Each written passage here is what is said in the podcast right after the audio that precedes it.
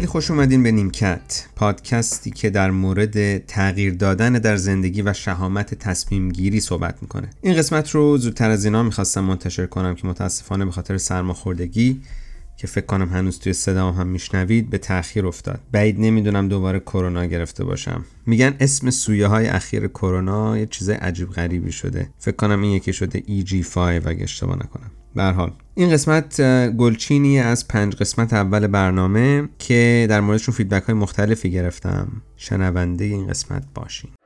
بخش اول رو به اولین برنامه نیمکت اختصاص دادم که در اون با علی معیر صحبت کردم. علی در حال حاضر توی شرکت موزم کانادای کار کنترل هزینه پروژه انجام میده. از رفقای خوبم هست و تو این برنامه کلی با هم حرف زدیم. تو این بخش از صحبت از آرزوی کودکیش میگه و اینکه چرا بهش نرسید. جالبه بعدا در صحبتی که من با هلیا خواهم داشت که در ادامه این قسمت هم خواهید شنید همین مسئله رو می‌بینید که چطور مشکلات خارجی زندگی رو علایق آدم تاثیر می‌ذارن. محدودیت های زندگی در ایران و پیچیدگی های مرتبط با اون فرهنگ هم گاهی اوقات مزیده بر علت میشن. من دیرین جابم یعنی جابی که دوست داشتم همیشه در واقع انجامش من دوست خلبان بشم. آره. خلبانی هم نمیگی که مثلا خب همه پسر رو دوست دارن خلبان بشم منم دوست دارم بشم. و من خیلی جدی بودم توش. یعنی مثلا من نمی‌دونم زمان شما شما دبیرستان به طرح کاد خوردید یا نخوردید؟ نه ما نداشتیم. طرح کاد طرح خیلی خوبی بود به نظر من. یه روزی یعنی طرح چیه بار دیگه میشه بگی؟ کاد. کاد. در واقع می‌گفتن طرح کار و دانش. طرح کار و دانش بود که می‌گفتن طرح کاد. بعد برنامه این بود یعنی مثلا شما هر از پنج روز هفته که می‌رفتی دبیرستان از زمان دبیرستان هم شروع می‌شد اول دبیرستان. می‌رفتی دبیرستان یک روزش رو باید می‌رفتی یه جا کار می‌کردی. کارآموزی. کارآموزی. حالا اینم بنا به کاری که دوست داشتی بود. یعنی خودت انتخاب می‌کردی. مثلا خیلی خب خیلی مثلا دوست داشتن عشق پزشکی بودن دیگه دکتر بشن. اینا مثلا می‌رفتن تو بیمارستان درمانگاه فلان اینا مثلا می‌رفتن ترکات می‌شدن. یا مثلا خیلی می‌رفتن تو داروخانه ها مثلا یه روز در هفته کار اما از اونجایی که مثل خیلی از برنامه دیگه آیدیا و طرح و اینا خوبه ولی اجراش غلط و بد در میاد در واقع این هم یه همچین چیزی شده بود. یعنی بچه ها اون روز عملا یه روز فان براشون شده بود که الکی مثلا یه چیزی می‌رفتن می‌گفتن ما فلان جایی ما بعد نبودن و اون روز تعطیل می‌کردن برای خودشون. مثل برنامه که من بهترین استفاده زندگی ما ترکادم کردم. تو کجا رفتی؟ حالا من چون عشق خلبانی بودم در واقع اون موقع یه همسایه ای ما داشتیم به نام آقای وزیری ایشون خلبان بود. خب. و خلبان چیز؟ اصلا خلبان مسافر بری آره خلبان کامرشیال. من خلبانی هم خلبانی هوا جنگی رو ارتشینا رو دوست نداشتم. خلبان کامرشیال رو دوست داشتم. هواپیما بزرگ و این بعد ما در واقع به ایشون مدارک که خب همه جا باید یه پارتی می داشتی می‌رفتی دیگه بگن همینجوری که نمی‌شد جایی قبول نمی‌کردن که. ما مدارک جالب بدونی هنوزم همونطوریه. هنوزم شاید همون آره. آره. به خاطر همین ما به ایشون در واقع رو انداختیم که اینجوری باشه. خیلی هم آدم نایسی بود و خیلی هم به من کمک کرد. و باشه و خلاص این هم بنده خدا رفت و یه سری آشنا اینا پیدا کرد اونجا و اینا. مدارک ما رو داد و گفتن آره اینا یه تعداد هواپیمای کشوری. هواپیما کشوری یه تعداد محدود از بچهای ترکات رو می‌گیره. این اسم منو گذاشت توش و خلاصه هیچ. اون هیچ وقت نگردم مرداد ماهی بود. ما همگی مسافرت با مامان و بابا و فلان اینا. بلند شدیم رفتیم آستارا. خب. ما وقتی که برگشتیم از آستارا این آقا یه شب اومدم خونه ما که پسر کجایی تا آخه؟ من در به در دنبال مثلا مدارک تو میگشتم چون خب طبیعتا اون موقع حکومت کشوری خب یه مثلا جای خیلی حفاظت شده ای بود و اینا. آدمایی که می‌خواستن برن توش مثلا مثلا همین که credit چک می‌کنن و security چک می‌کنن اینا خب اونا اینا داشتن دیگه طبیعتا. آره دیگه.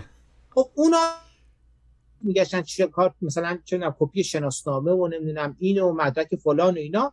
ما هم هیچی خب ندادیم خب اینم نمی‌دونست که هم چیزی باشه ما مدارک در اختیار آقا بذاریم اون زمانی که ما مسافرت بودیم اینا deadline این کاراشون بود و اینا خلاصه اینا مدارکی نداشت که به اونا بده و هیچی. اون داستان علیرغم همه این تلاش که این بنده خدا کرد هوا شد. نتونستیم بریم. اون زمان هم گذشته بوده این بنده خدا دوباره رفت رو انداخت و فلان و اینا. نشد که نشد. منم خیلی عشق خلبانی بودم. گفتم آقا من اصلا دبیرستان می‌خوام برم به خاطر که برم طرح کات داشته باشه که برم در واقع هواپیمایی. وگرنه به غیر اصلا دبیرستان نمی‌خوام برم. میرم هنرستان. خلاص ما همینجوری با همین وضعیت شدیم که دبیرستان رو ول کردیم. بودیم ما دبیرستان نمیریم سال اول دبیرستان دیگه. گفتم میرم هنرستان.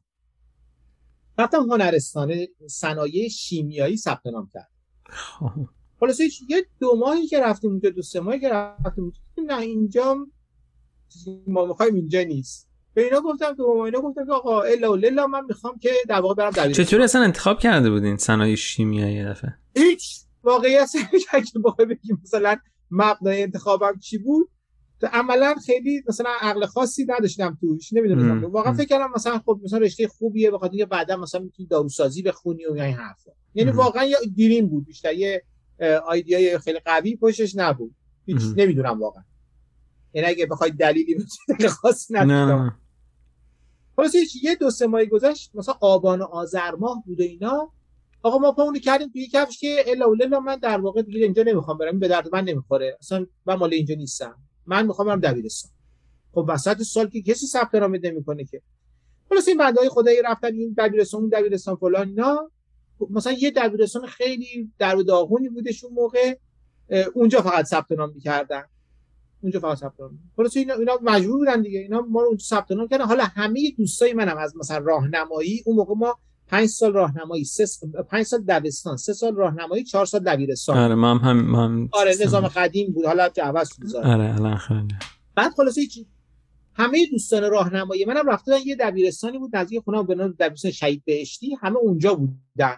متوجه حالا من تنها باید رفتم یه دبیرستان دیگه مثلا یه جایی که وسط سال استخدام می... وسط سال ثبت نام می‌کردن اینا خب مجبور بودن ما رو اونجا ثبت نام کردن. من هم خوبی هم نبود. اونم یه دو هفته ای رفتیم بود آقا ببین چی؟ گفتم مثلا اینم نمیرم.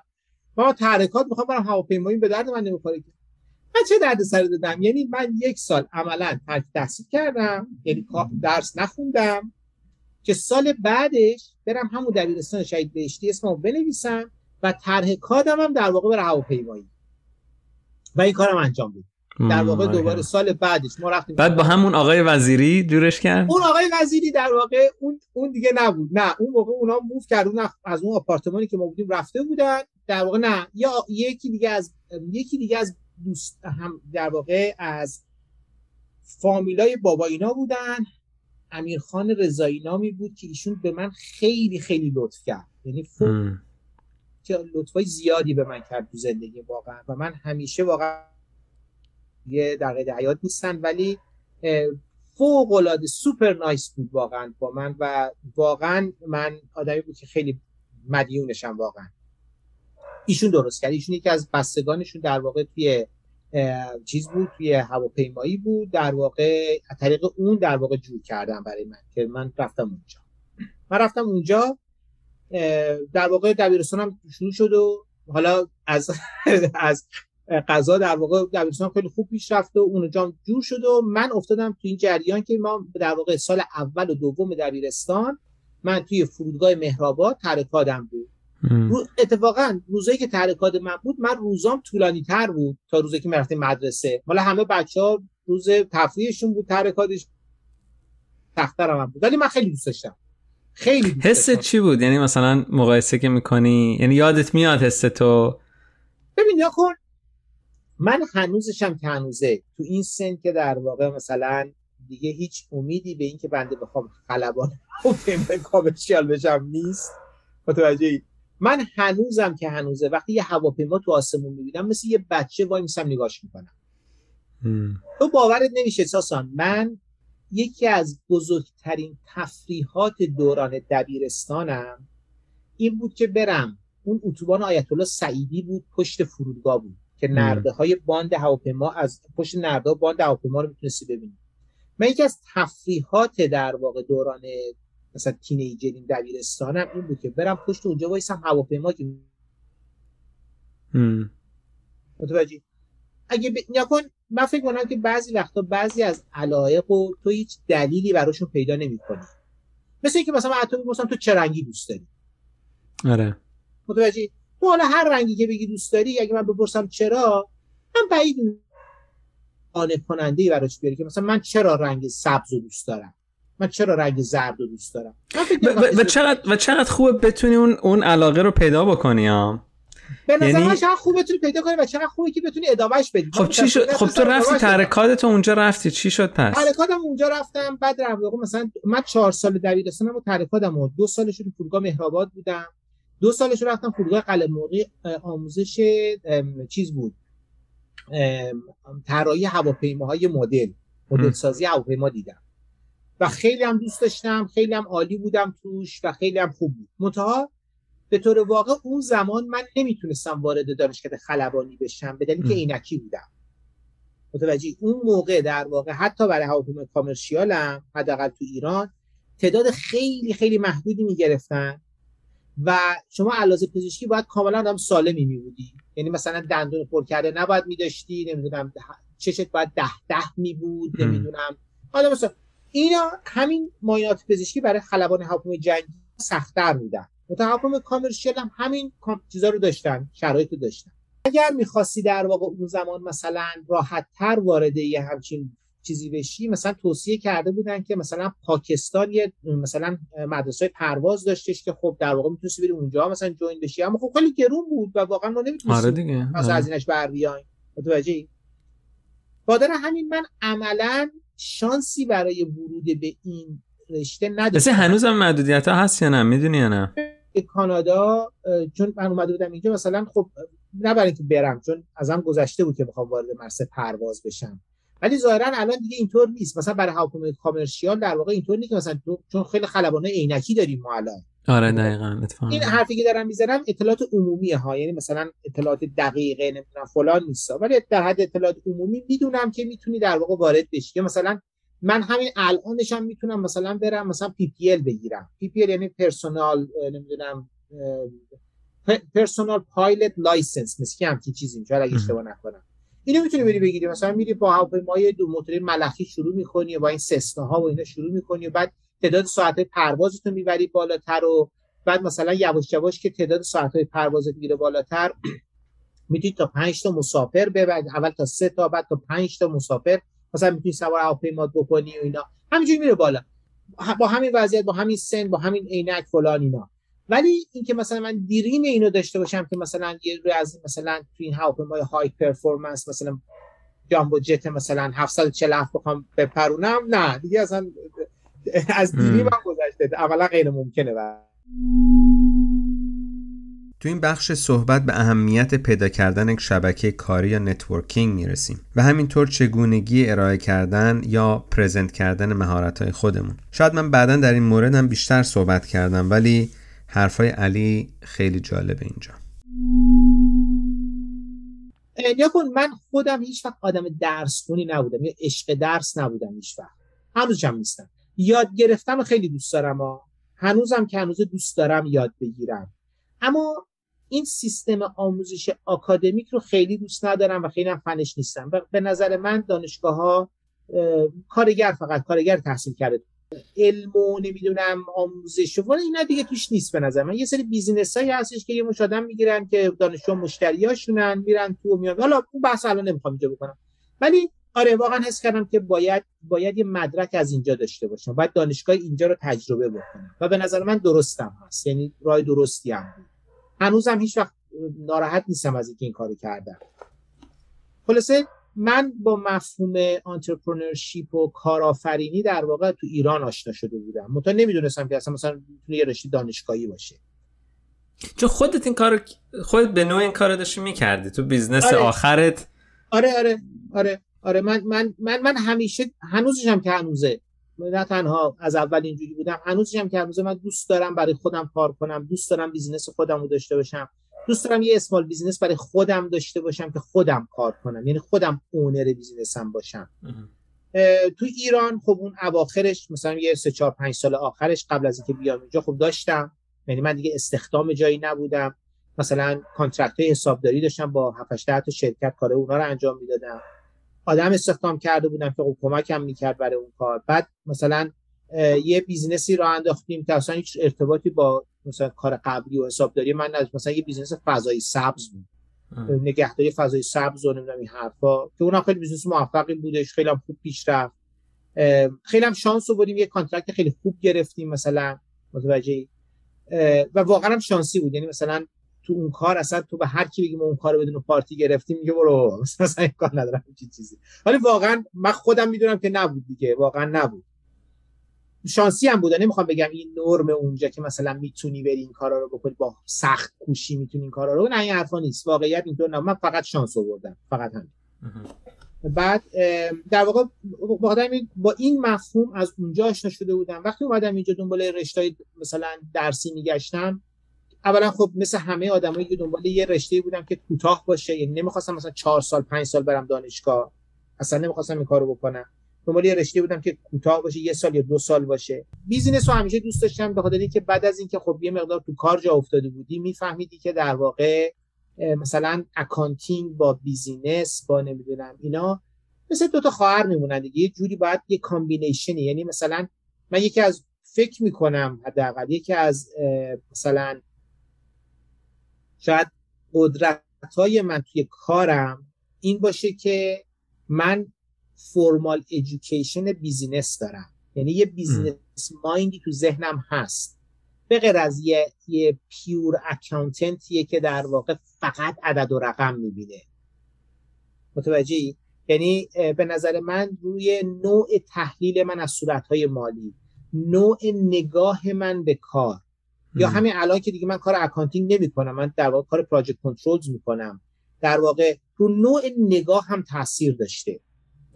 و فکر می‌کنه این درسی که دانشگاه خوندی حالا به اضافه درای دیگه که برات باز کرد این نگاه رو به داد ها یا نه؟ به نوعی هم می‌تونم بگم آره هم می‌تونم بگم نه. یا کن به نظر من میگم چیزی که به نظر من دانشگاه بیشتر به من یاد داد و یاد میده به همه آدم ها به نظر من محیط دانشگاه هست که به آدم ها چیزای زیادی یاد میده. کلاساش به نظر من نه نه حالا تو مسترش تو بشلرش تو پی اچ دیش تو ایناش. من پی اچ ندارم البته ولی حالا اونایی که دارن آدم می‌بینه. به نظر من کلاسای دانشگاه خیلی چیزای زیادی به آدم یاد نمیدن. بیشتر محیط دانشگاه به آدم چیز یاد میده. یعنی مثلا دوران master من توی مثلا واترلو من اینقدر که مثلا توی این workshop ها و توی مثلا این networking meeting ها و نمی‌دونم خودت هم توی MBA دیدی دیگه آره. اینقدر که من تو اینها یاد گرفتم توی کلاس ها یاد نگرفتم و connection هایی که می‌سازی و connection هایی که آره. می‌سازی و می‌دونی من من واقعیت که نمی‌خوام بگم connection نساختم خیلی ولی اونقدی هم که مثلا انتظارش رو داشتم نساختم connection. یا شاید هم ضعف من بود. نمی‌خوام بگم چه مشکلی داشت. ولی من مثلا شانس هم این بود که با یه گروه خیلی خیلی خوب افتادم. گروه گروهی که افتادیم توشون خیلی بچه های خوبی بودن. دوستای بسیار بسیار خوبی پیدا کردم توشون. دوستی ها همیشه در حد دوستی مونده. هیچ به business نرسید. ولی دوستی های خوبی ایجاد شد. متوجه ولی و خب گروهمون هم خوب بود. ولی میگم بیشتر تو اون فضا من چیز یاد گرفتم. بیشتر تو اون networking meeting ها یاد گرفتم که چجوری باید خودم رو بفروشم اینجا چجوری باید در واقع توی, توی interview چجوری باید بیان کنم. اون culture ی که همون اول صحبتمون تو تعریف کردی که شاید کالچر ما برمیگرده که تعریف کردن از خود ما خود ستایی می‌دونیم و آره. مثلا غرور می‌دونیم و نمی‌دونم اینا. ولی اونجا من یاد گرفتم که نه آقا اینا اینا اصلا غرور نیست اسمش اینا خودستایی نیست اسمش. تو وقتی میگن خودتو تعریف بکن خودتو معرفی بکن ما واقعا خیلیامون بلد نیستیم خودمون رو معرفی کنیم. یعنی مثلا آره. بگم آقا من کیم؟ متوجه فکر می‌کنیم داریم مثلا هی خود تعریف کردنه. در حالی که تو مثلا می‌بینی اینجا یه بچه دبیرستانی بهش میگی خودتو معرفی کن. پنج دقیقه درست می‌تونه تمیز می‌تونه راجع به خودش حرف بزنه. که ما هنوز هم که شاید خیلی خوب نتونیم این کارو بکنیم. متوجه. دارم این به نظر من دانشگاه این چیزها رو بهم یاد داد و چرا این رشته به خاطر چند تا دلیل بود؟ اولا به خاطر اینکه در واقع این مفرینی در واقع توش بود. دوم اینکه یه پروگرام یک ساله بود. خیلی اینتنس بود خیلی سخت بود. خصوصا برای منی که در واقع خب به هر تقدیر زبان زبان دومم بود.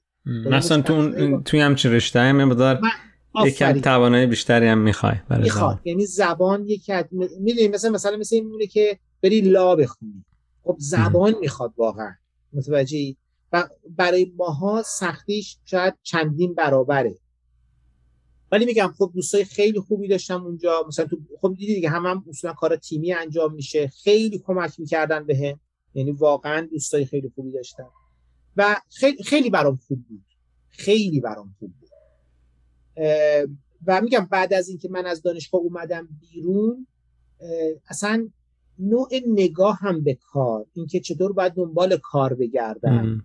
چطور باید در واقع مثلا تو interview میرم مثلا اصلا policy پیدا کردم که مثلا تو interview چه جوری باید شروع کنم از کجا باید شروع کنم کجا باید تموم کنم تکنیک های مثلا بحث کردن چیه تکنیک های مثلا interview چیه؟ می‌دونی؟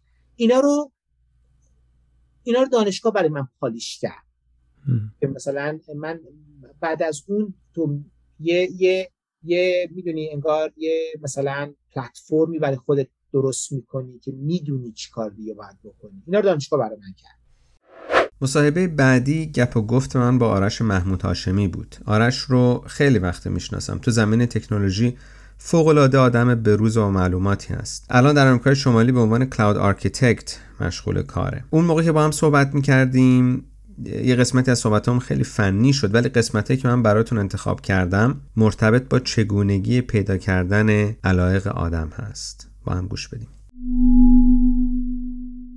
اول که من به این قضیه که تو میگی خیلی فکر کردم که واقعا مثلا چجوریه که یه سری چیزها رو خب تو ممکنه خیلی علاقمند باشی و بری مثلا تا تهش رو در بیاری. و یه سری چیزها رو خب همینجوری صرفا سرگرمیه. من فکر می‌کنم که اون کاری که تو حاضری مفتی انجام بدی سختت هم بشه و هیچ کس هم آدم حسابت نکنه وقتی داری اون کار انجام میدی. یعنی هیچ مثلا اینجوری باشه که مثلا داره چی کار می‌کنه مثلا برای خودش. خب و ولی تو در این حال اون انجام میدی و برات برات مهم نیست. برات اینجوری نمیشه که بگی برات مهم نیست چون همه دوست دارن که به قول معروف بقیه کارشون رو ببینن خب؟ آره. ولی اون که اگه نبینن جلوی جلوی انجام اون کار رو نمی‌گیره از طرف تو. یعنی اون کار رو برای بیشتر برای خود انجام میدی تا برای بقیه به نظر من اون اون کاری که سختیاش اذیتت نمی‌کنه و در عین حال بدون هیچ چشداشتی انجامش میدی برای خودت اون کاریه که تو می‌تونی متوجه باشی که بهش علاقه مندی. وگرنه مثلا همه دوست دارن که آدم معروفی باشن همه دوست دارن که چه می‌دونم جای تتلو بودن توی حالا همه نوری یه کسی رو دوست دارن که جای تتلو توی کنسرت مثلا استانبول بودن که مثلا اون همه آدم اومده بودن که اونجوری خب؟ آره، آره. ولی اگه بگی که مثلا آقا تتلو داره روزی یه دون آهنگ می‌سازه خب و هر کدوم از این آهنگاش که می‌سازه خیلی هاشم خوب نیست. خب بعد مثلا بعضیاش حالا بعد الان چند سال تتلو هست؟ مثلا تتلو چی می‌دونم 20 ساله داره این کارو می‌کنه خب؟ آره پیش کسی آفرین. کسی آره. کسی علاقه من نیست اون کارهایی که اون انجام داده رو انجام بده. حالا سوای استعداد حالا استعداد مثلا بذاریم کنار خب؟ بنابراین اینکه نکات مثبت مثلا یه عده مشهور میشن پولدار میشن. همه پول دوست دارن دوست دارن پولدار باشن. خب؟ نکات مثبت اون کار که دوست داشته باشی اون زیاد موضوع نیست. سختیاش اگه دوست داشته باشی و حاضر باشی انجام بدی اون به نظرم خیلی خیلی مهمه. یعنی که اگه اگه اون کار کردی می‌تونی بگی به اون کار علاقه داری. و یه سری آدم هم هستن کلا به, به هیچ کار خاصی علاقه ندارن. من فکر کنم اینجوری هستن. این آدمای آدمای جنرالیستن خب؟ همه چیز رو دوست دارن ولی همه چیز رو یه کوچولو دوست دارن. خب؟ بعد به نظرم خیلی از آدمایی که مثلا میرن درگیر کارهای چه می‌دونم مثلا پادکست درست کردن و اینجوری میشن اینا آدمایی که من نظرم اینه که اینا آدمایی که واقعا همه چی رو دوست دارن. به همه چی علاقه مندن. می‌دونی چی میگم؟ یعنی دوست دارن در مورد اینم صحبت کنن در مورد اونم صحبت کنن. این آدمای جنرالیستن که خیلی هم به نظرم الان دنیا یه جوری میشه که حالا این اینجور آدما هم می‌تونن یه جوری استعدادشون رو مونوتایز کنن. چون یه وقتی خیلی سختتر بود برای اینجور آدما تو حتما باید آدم متخصصی می بودی ولی الان من فکر می‌کنم آدمایی که جنرالیستن هم می‌تونن راشو پیدا کنن که بتونن همه جور همه جور کرمیتشون میلوله می‌دونی؟ ولی ولی می‌خوام اتفاقا نکته جالبی رو گفتی کسایی که کسایی که نمی‌دونن به چی علاقه مندن. خب آه یه, یه دیگه قبل از این قبل از این.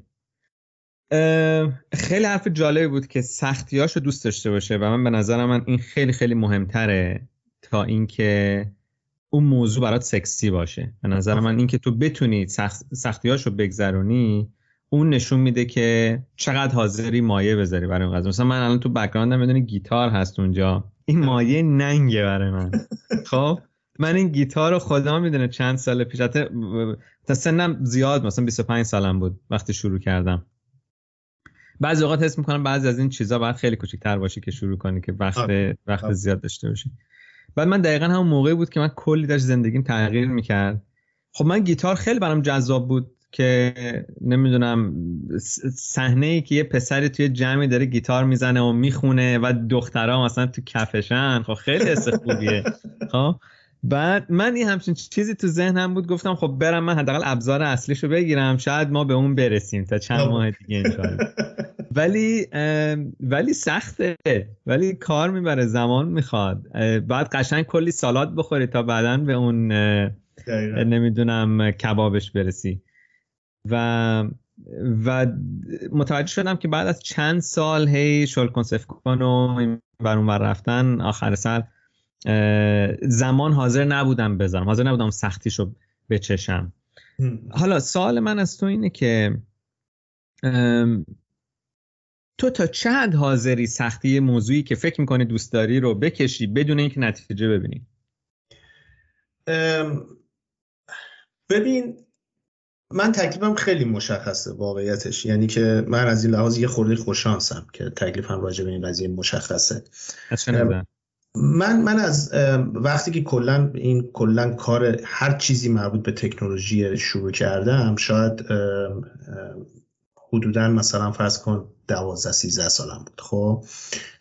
و اینجوری بودش که تو به من یه دونه مثلا کامپ حالا من از کومودور شروع کردم با کومودور 64 داشت؟ بعد با اون شروع کردم مثلا یه کتاب کتابای چیز داشت بگو کل کد یه بازی رو یارو نوشته بود تو کتاب. خب به کد. خب و من هیچ ایده ای هم نداشتم که اینایی که دارم تایپ می‌کنم چیه. مثلا به عنوان یه بچه مثلا 10 12 سال یادم نیست دقیقاً چند سالم بود.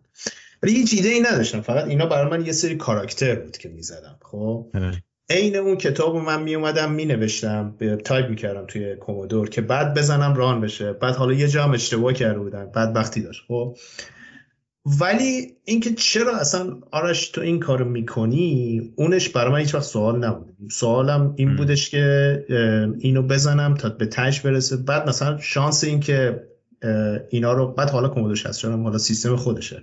اصلا یعنی اینجوری نبود که تو scroll کنی بتونی بری بالا ببینی اون بالا چرا خراب کردی خب؟ بعد یه راههایی داشت. ولی خب خلاصش این بود که می‌زدی. بعضیاشو اصلا اون یارو مثلا می‌دیدی که تو کتاب اشتباهه بعضیاشو می‌دیدی که مثلا تو اشتباه یه جایی زدی. مثلا با یه نرخ فرض کن مثلا چه می‌دونم 20 درصدی من موفق می‌شدم بعد مثلا 5 6 ساعت یک بازی مسخره رو مثلا تایپ کرده باشم توی اون کومودور 64 خب ولی سوال هیچ وقت برای من این نبودش که حالا این کاره مثلا نتیجهش چی شد یا هر چیزی. خب اصلا من دوست داشتم اون کارو بکنم. حالا هر چی هم که رفتیم جلوتر خب علاقام یعنی کارهای بزرگتری می‌تونستم بکنم. خب خیلی هاشم من انجام دادم که انجام داده باشم. خب یعنی انجام دادم چون که من اینجوری بودم اگه کسی به من نمی‌داد هیچ پروژه نراسایی انجام بدم خودم میشستم برای خودم انجام می‌دادم و بعدش هم همینجوری هیچی به هیچ دردی نمی‌خورد. خب بنابراین من اگه که از من این سوال می‌پرسی من تا ابد می‌تونم این کار بکنم. خب یعنی می‌تونم که شروع کنم رو پروژه های مختلف کار کنم و به هیچ نتیجه نرسم. خب اون اون قضیه ناراحتم نمی‌کنه. خب؟ و این و این محبت واقعا همونطور که گفتی. آره آره. من از این قضیه از این لحاظ یه خورده لاکی هستم. ولی خب الان دیگه من خب اون آزادیایی که موقعی که چه می‌دونم 13 14 سالم بود که ندارم که. خب یعنی که نمی‌تونم که بشینم هر کاری که خودم دوست دارم بکنم و منتظر مثلا درآمد نباشم. برای همین کار من الان خیلی خیلی سختره. از این لحاظ که بخوام واقعا مثلا یه پروژه ای رو شروع کنم که بخوام به مسائل مالیش فکر نکنم. یعنی من نمی‌تونم دیگه قابلیتش ندارم. خب؟ برای هر کاری که من الان انجام میدم باید یه چشم هم این ور قضیه باشه به درآمدی که دارم برای خونه و خانواده و اینجور چیزا. ولی میگم این قضیه فقط من حس می‌کنم که منو کند می‌کنه. یعنی که اینجوری نیست که جلوی کارم رو بگیره. چون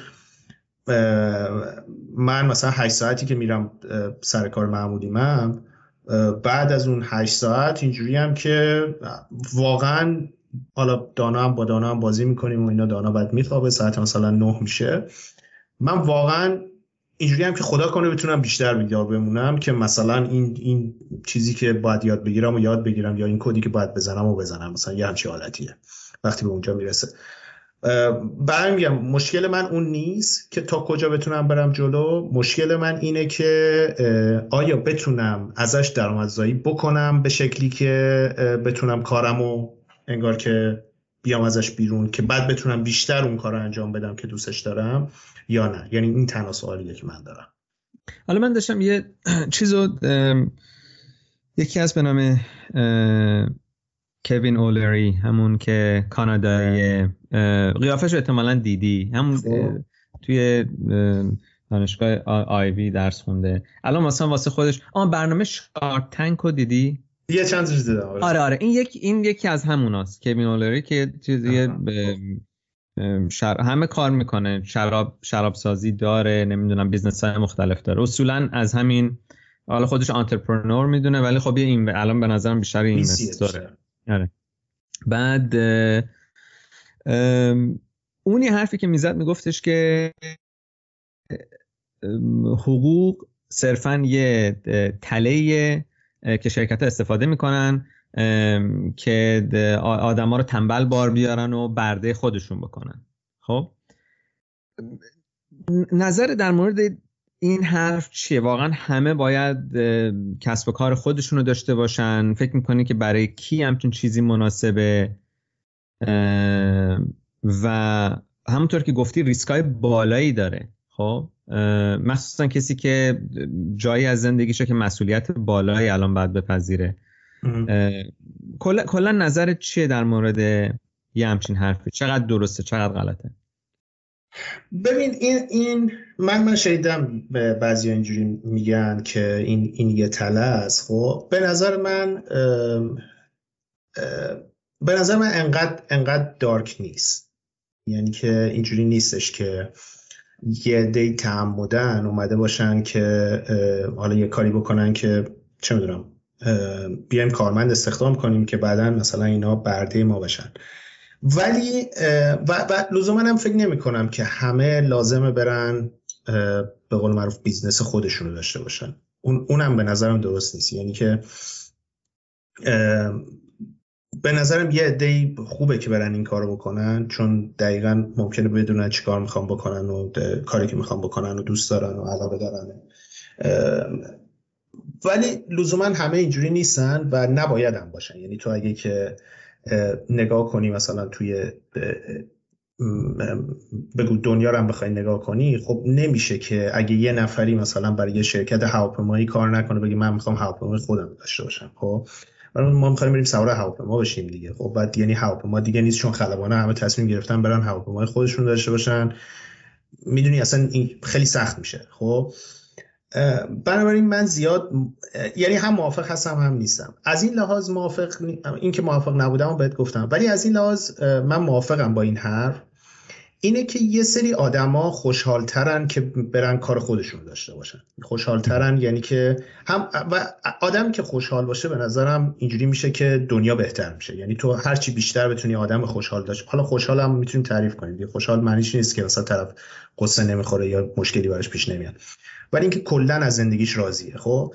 تو هرچی از این آدمایی که از زندگیشون راضیان و مثلا فکرشون مثبت بیشتر توی یه اجتماع داشته باشی تو تو خونت بیشتر از این آدما داشته باشی خونت بهتره. تو اجتماع بیشتر داشته باشی اجتماع به و کشور و دنیا. خب؟ خیلی از این آدما هستن که می‌تونستن کار خودشون رو داشته باشن و باید شخصیتشون اونجوریه که کار خودشون رو داشته باشن. ولی با این قضیه این حقوق ماهیانه ای که شروع کردن از ابتدا گرفتن خب در واقع مغزشون رو آموزش دادن که این مدل زندگی کردنه خب. و خیلی هم هر چقدر تو سنت بیشتر میشه هی درگیریات بیشتر میشه و دیگه نمی‌تونی از این به قول معروف اینا میگن رت ریسه بیای بیرون. این صحبت همون برام سوال شد که کی باید تو زندگی دست به تغییر بزنیم و نشانه هاش چیه؟ صحبت آرش خیلی جالبه اینجا. توی زندگیمون یه جایی هستیم که حس می‌کنیم خوشحال نیستیم. یعنی که فکر می‌کنیم این جایی که هستیم جای درستی نیست. من فکر می‌کنم که اگه که آدما یه خور مثبت تر فکر فکر کنن یعنی از این لحاظی که به, به آینده یه خورده امیدوار باشن. درسته که این حرفا خیلی کلیشه است خب. ولی حالا یه بنده خدا می‌گفت میگفتش که دو مدل آدم هستن که موفقن. یک یه سری آدمایی که مطمئنن آیندهشون بهتر میشه. مطمئنن یعنی 100 درصد. و یه سری آدمایی که مطمئنن اگه هیچ کاری نکنن آیندهشون بدتر میشه. خب. یعنی 100 درصد طرف مطمئنه که اگه همینجوری هیچ کار نکنه به این سمتی که میره سمت درستی نیست. خب. من فکر می‌کنم که یکی از این دو گروه باشیم. یعنی اون گروه هایی نباشیم که اون وسط مسط مثلا حدس می‌زنن که حالا شاید هم خوب بود شاید هم بد بود. حالا هیچ کاری نکنم یا مثلا می‌دونی؟ میگم اگه اگه آینده رو مثلا بتونی یه کمی مثبت تر ببینی حس کنی که یه خورده یه خورده داشته باشی فکر کنی که مثلا می‌تونی و به اون جایی که می‌خوای می‌رسی یه خورم این ضرب مسئله رو ما همش رو دست کم می‌گیریم. خواستن توانستن هست و می‌دونم مثلا اینجور چیزا. آره. آره مثلا آدم حالش بعد نه مگه میشه؟ مثلا من می‌تونم بخوام برم نهنگ بشم؟ نمی‌تونم بشم که خب. ولی می‌دونی یعنی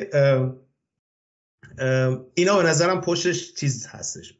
پشتش کلی دانش انسانی هست که نسل به نسل منتقل شده و یه عده یه چیزایی درک کردن که دیدن نه واقعا میشه مثلا. اگه تو واقعا یه چیزی بخوای براش سعی, سعی تلاش کنی واقعا بهش می‌رسی.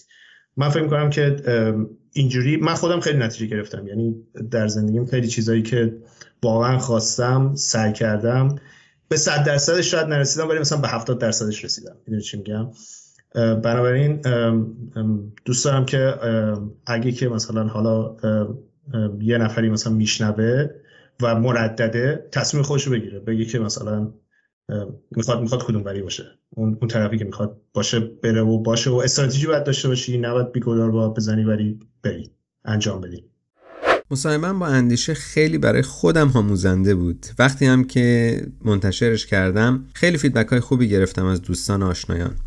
اندیشه کیخا از دوستان خیلی خوبم در زمینه برنامه نویسی تخصص داره. بعد از این مصاحبه که ضبط کردیم اتفاقا شرکتش رو تأسیس کرد که اون هم فراز به خودش رو داره و بعد باش دوباره صحبت کنم. اندیشه مدتی تو صفحه اینستاگرامش در مورد تربیت فرزند پادکست منتشر می‌کنه که مجموعی از تجربیات خودش مطالعات و همینطور صحبتهایی که با کارشناسای این امر داره. خیلی پیشنهاد می‌کنم صفحش رو ببینید دنبال کنید. اسمش از اندیشه پرنتینگ. تو این بخش از صحبتمون ازش می‌پرسم که چرا در صدد برآمد کارش رو عوض کنه؟ جوابش خیلی جالبه. خیلی مطمئنم از مسیر کارمندی که همه چیز رو توش امتحان کردم و بعد بیام بیرون و بعد حالا یه چیز دیگر رو امتحان کنم. این, این مسیر کلا سه سال برای من طول کشید تا رسید به اون چیزی که امروزه. تو تو شرکت مثلا خیلی هستن که خب مثلا ممکنه که تغییر بدن کارشون رو به خاطر اینکه حقوقشون پایینه نمی‌دونم شرکت خوبی نتونستن کار کنن. شرایط یا مهارت مهارت خوبی رو ندارن که تو بازار خیلی خواهان داشته باشه. ولی تو تقریبا هیچ کدوم از اینا رو نداشتی. تو شرکت خیلی بزرگ کار کردی وضعیت برنامه نویسی و سافتور دیولپرها اصولا داغ معمولا رو هوا میزننشون. فکر کنم هر جای دیگه هم که می‌خواستی می‌تونستی بری. با حقوقای شاید بالا هر جوری که شاید می‌خواستی. خیلی خیلی رقابتیه طبعا برای شرکت ها که جذب کنن دیولپرها رو. مشکل مشکل چی بود؟ می‌دونی؟ یعنی واقعا وقتی برمیگرده آدم مسئله مسئله کجاست؟ کجا بود برای تو. ببین دقیقا همینه که میگی اینقدر سختش کرده بود که سه سال طول کشید دیگه. پول خوب که میدن. انقدرم کار زیاده که یعنی تا مدیرت بگه بالا چشت ابروی میگه خدافظ من رفتم شرکت بعدی. دقیقا. نازتون هم می‌کشن. آره اصلا یعنی ما یه جورایی رئیسیم. ساسان این احساسی که وقتی صبح از خواب پا میشی یه کاری داری که فکرت رو مشغول می‌کنه. و دوست داری بری انجامش بدی و دوست داری بری ببینی اوکی بعدش چی؟ حالا می‌خوام چیکار کنم؟ یه یوتیوب ویدیو می‌دیدم چند وقت پیش. کلمه اگه دقت کنی کلمه خوشحالی رو استفاده نمی کنم عمدن این کارو می‌کنم. چون که خوشحال بودن یه ذره تو جامعه امروز انگار یه فشاری روی آدما که باید همیشه بخندی خوشحال باشی. منظورم از اینکه صبح پا میشی اصلا این نیست که خوشحالی. رز احساس رضایتمندی. میگفتش که من خوشحال نیستم. حالا به انگلیسی می‌گفت من بیزی و اینترستدم. یعنی سرم شلوغه و علاقمندم به اون کاری که دارم می‌کنم. من اینجوری نیست. من وقتی صبح از خواب پا میشم اینجوری هم که اوکی الان باید برم یکی از این تسکا رو از توی حالت تودو بکشونم توی این پراگرس. برای کاری که واقعا خیلی برای خودم اهمیتی نداره و برام جذاب نیست. حالا یا اینداستری برام جذاب نیست که من سه بار اینداستری عوض کردم. خیلی وقتا شک کردم نکنه برنامه نویسی برام جذاب نیست که مثلا اینقدر research کردم تیم عوض می‌کردم که محیطم رو عوض کنم شرکت عوض می‌کردم که باز محیطم رو بیشتر عوض کنم. ببینم آیا اونه که چرا من صبح که پا میشم اون احساسی که دلم می‌خواد برم این کار رو انجام بدم و منتظرم به نتیجهش برسم و یه هدفی از این کارم دارم. این حس نداشتم و این باعث می‌شد دچار یه روزمرگی بشم که واقعیتش اینه طولانی مدت وقتی این کارو کنی دچار افسردگی میشی. بعد کتابای یه کتابی گرفته بودم راجع به افسردگی بود. بعد مثلا پرسشنامه داشت. پرش می‌کردم. می‌دیدم از همه چی خوشحالم. جز کارم. می‌گفت باید یه تغییری توش ایجاد کنی. بعد من خیلی تو این مدت کتاب خوندم و مطالعه کردم که بفهمم اون چیه که باعث میشه تو این طولانی مدت مثلا حالم خوب نباشه. چرا نمیشه؟ آخه خیلی یار خیلی جالبه. تو همون شرکت هایی که کار می‌کنم خیلی یارو می‌بینم. یارو دوازده ساله که ساپورته. یعنی صبح پا میشه همون کار تکراری رو می‌کنه تا بعد از ظهر خب؟ بعد میره مثلا یه مزرعه هم می‌گیره. توی مزرعهش الان که ورک فرام هوم از خونه کار کردن که خیلی راحت شده که دیگه اصلا همه همینطورن. خیلی از همکارای ما اینطوری بودن. یه حقوقی می‌گیره و خوشحاله. من نتونستم. و بعد الان واقعیتش احساس می‌کنم من جز اون آدماییم که خلق کردن و خیلی دوست دارم. همش احساس می‌کردم من بعد یه کار دیگه ای بکنم. شبا می نویسم گم شاید این کتاب شد کتاب بنویسم. نمی‌دونم ویدیو تولید می‌کنم. همش دلم می‌خواد یه چیزی خلق کنم. انگار منو راضی می‌کنه اون کار. و احساس کردم من باید برم توی مسیری که بتونم بیشتر خلق کنم تا اینکه یه چیزی که خلق شده و یه عده‌ای به کمک من نیاز دارن برم اون کارا رو بکنم. احساس کردم تاثیر بیشتری می‌تونم داشته باشم. تو, تو این مدت قبطه نخوردی و همونایی که خیلی به نظر نمی‌دونم چطوری راضیان از زندگی. ببین به اونا نه خب؟ ولی از این قبطه خوردنه اتفاقا باز کمک گرفتم. ببینم من به کیا قبطه می‌خورم. احتمالا اون مسیری که دوست دارم برم. خب مثلا به کیا قبطه می‌خوری. ببین یکی از موردا یکی از دوستان بود که یه کتاب ترجمه کرده بود. من خب کتاب و اینا خیلی دوست دارم. و احساس کردم ببین اندیشه تو دوست داری کتاب بنویسی کتاب تر تولید کنی خلق کنی یه چیزی. یا مثلا آدمایی که یه سیستم مثلا سایت betterhelp.com که البته خوب ننوشته به نظر من خیلی می‌تونه بهتر از اینا باشه و خیلی بعضی ناراضی هم بعضی راضی ولی therapist مثلا concept ش therapist آنلاین خب؟ خب تو اینکه بتونی به آدما واقعا کسی که از لحاظ روحی بعضی وقتا بریک داون دارن اذیتن و اینها کمک کنی و یه وسیله ای بسازی که حال آدما رو بهتر کنی من به اون آدمه که اینو ساخت قبطه می‌خورم. کلا قبطه خوردن به نظر من خیلی می‌تونه بهت کمک کنه. اونجایی که به یکی خیلی قبطه می‌خوری خیلی می‌تونه بهت کمک کنه که بفهمی که این اون چیزی که تو دوست داری باشی یا ولی چون نشدی داری قبطه می‌خوری و حسودیت میشه به اون موضوع. و اینا اینها رو هی حواسم بهش جمع بود. خیلی جالب. این که نمی‌دونم مثلا خیلی از کارهایی که ما انتخاب کردیم نمی‌دونم مثلا برای من مهندسی یا الان الان مشاوره یا مثلا کار تو سافتور دیولپمنت برای شرکت هایی که خیلی دیگه جا افتادن. مثلا نمی‌دونم آخرین شرکتی که کار می‌کردی همونی بود که کار پیرول می‌کنه دیگه درسته؟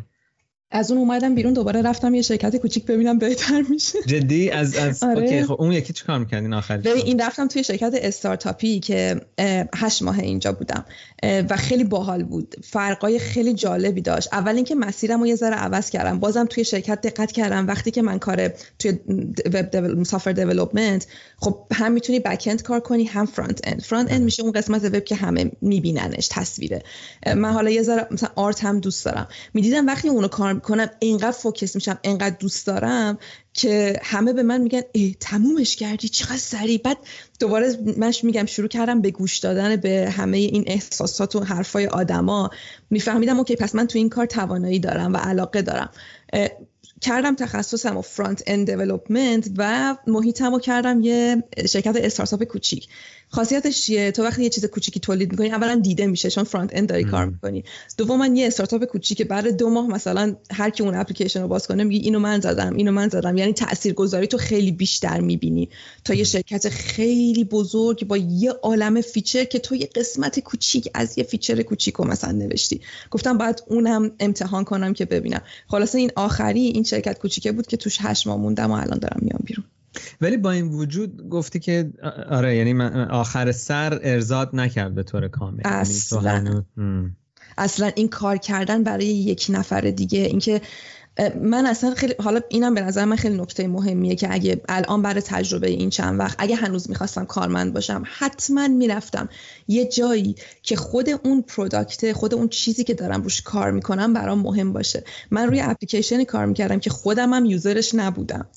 بعد خب بعد برات کم اهمیت میشه. خب حالا یکی این تیکش بهترش کردی برای اون user ها بهتر شد. تو که خودت اصلا استفاده نمی‌کنی. یعنی اگه باز می‌خواستم ادامه بدم و نرم دنبال کار خودم حتما می‌رفتم توی صنعت توی کاری که خود اون کار مثلا مثل تراپی مثل health برای من موضوعی مربوط به سلامت جسم و روان و اینا مثلا یکی از موضوع مورد علاقمه.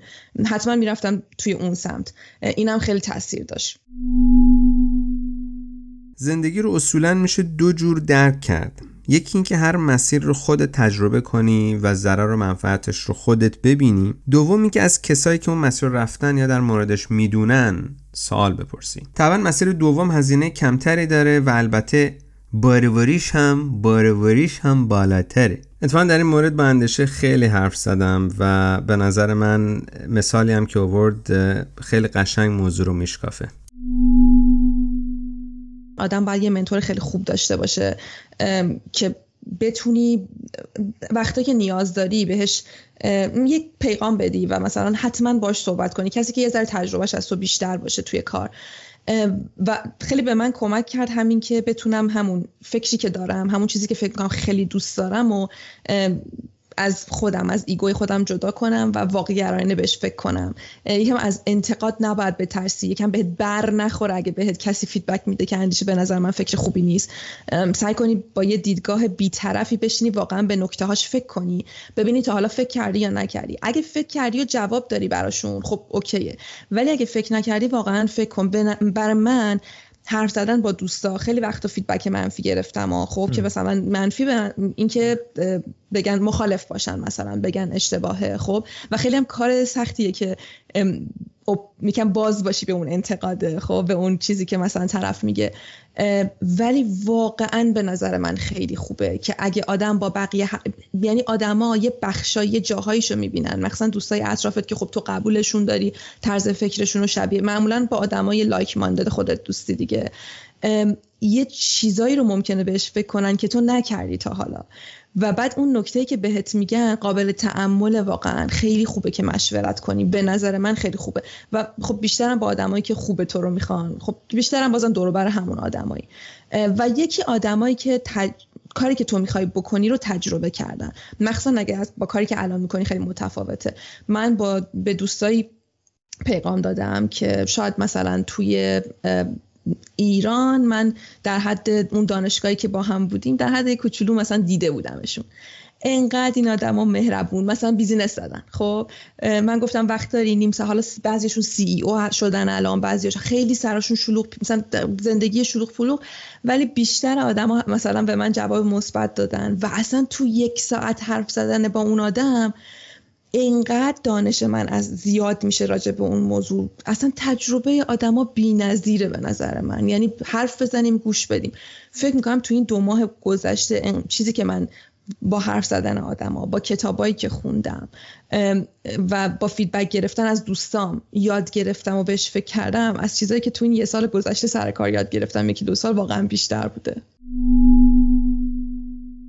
تو زندگی خوشبین باید بود یا بدبین؟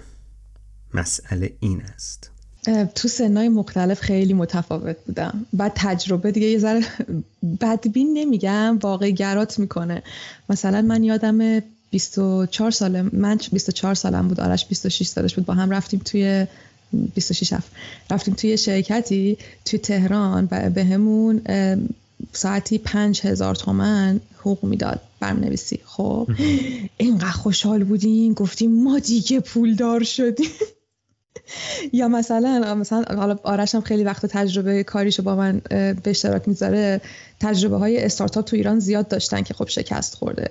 مثلا طرف اومده اصلا باشون قرارداد بسته. بعد توی شرایط خیلی تنگنای بدی بوده که اگه این پروژه رو از اینا نمیخریده نمیفروخته اتفاقای خیلی وحشتناکی براش میافتاده مثلا خب؟ بعد اونم حتی نگرفته خب؟ یعنی انقدر تو من خیلی به نظرم در اثر کم تجربگی تو سنای پایین خیلی خوشبین آدم ولی این تجربه ها بهت کمک می‌کنه که یه ذره واقع گرا بشی و و این و اون جریانا و اون اتفاقایی که میفته رو اون شکست ها رو اولا انقدر سختت نباشه. شکست بخوری اوکی یه روز دو روز ناراحت شو پاشو بلند شو برو ادامه بده حالا درستش کن. یعنی اگه من اون آدم مثلا قبلیه باشم اون دو سه تا پروژه که شکست خورد چرا ما ولش کردیم؟ چی شد که ولش کردیم خب مثلا معنیش تو شکست خوردی که خوردی. حالا یه روز سوگواری کن درست سوگواری کن یه هفته سوگواری کن. پاشو درستش کن دیگه. شکست که معنیش این نیستش که تموم شد که.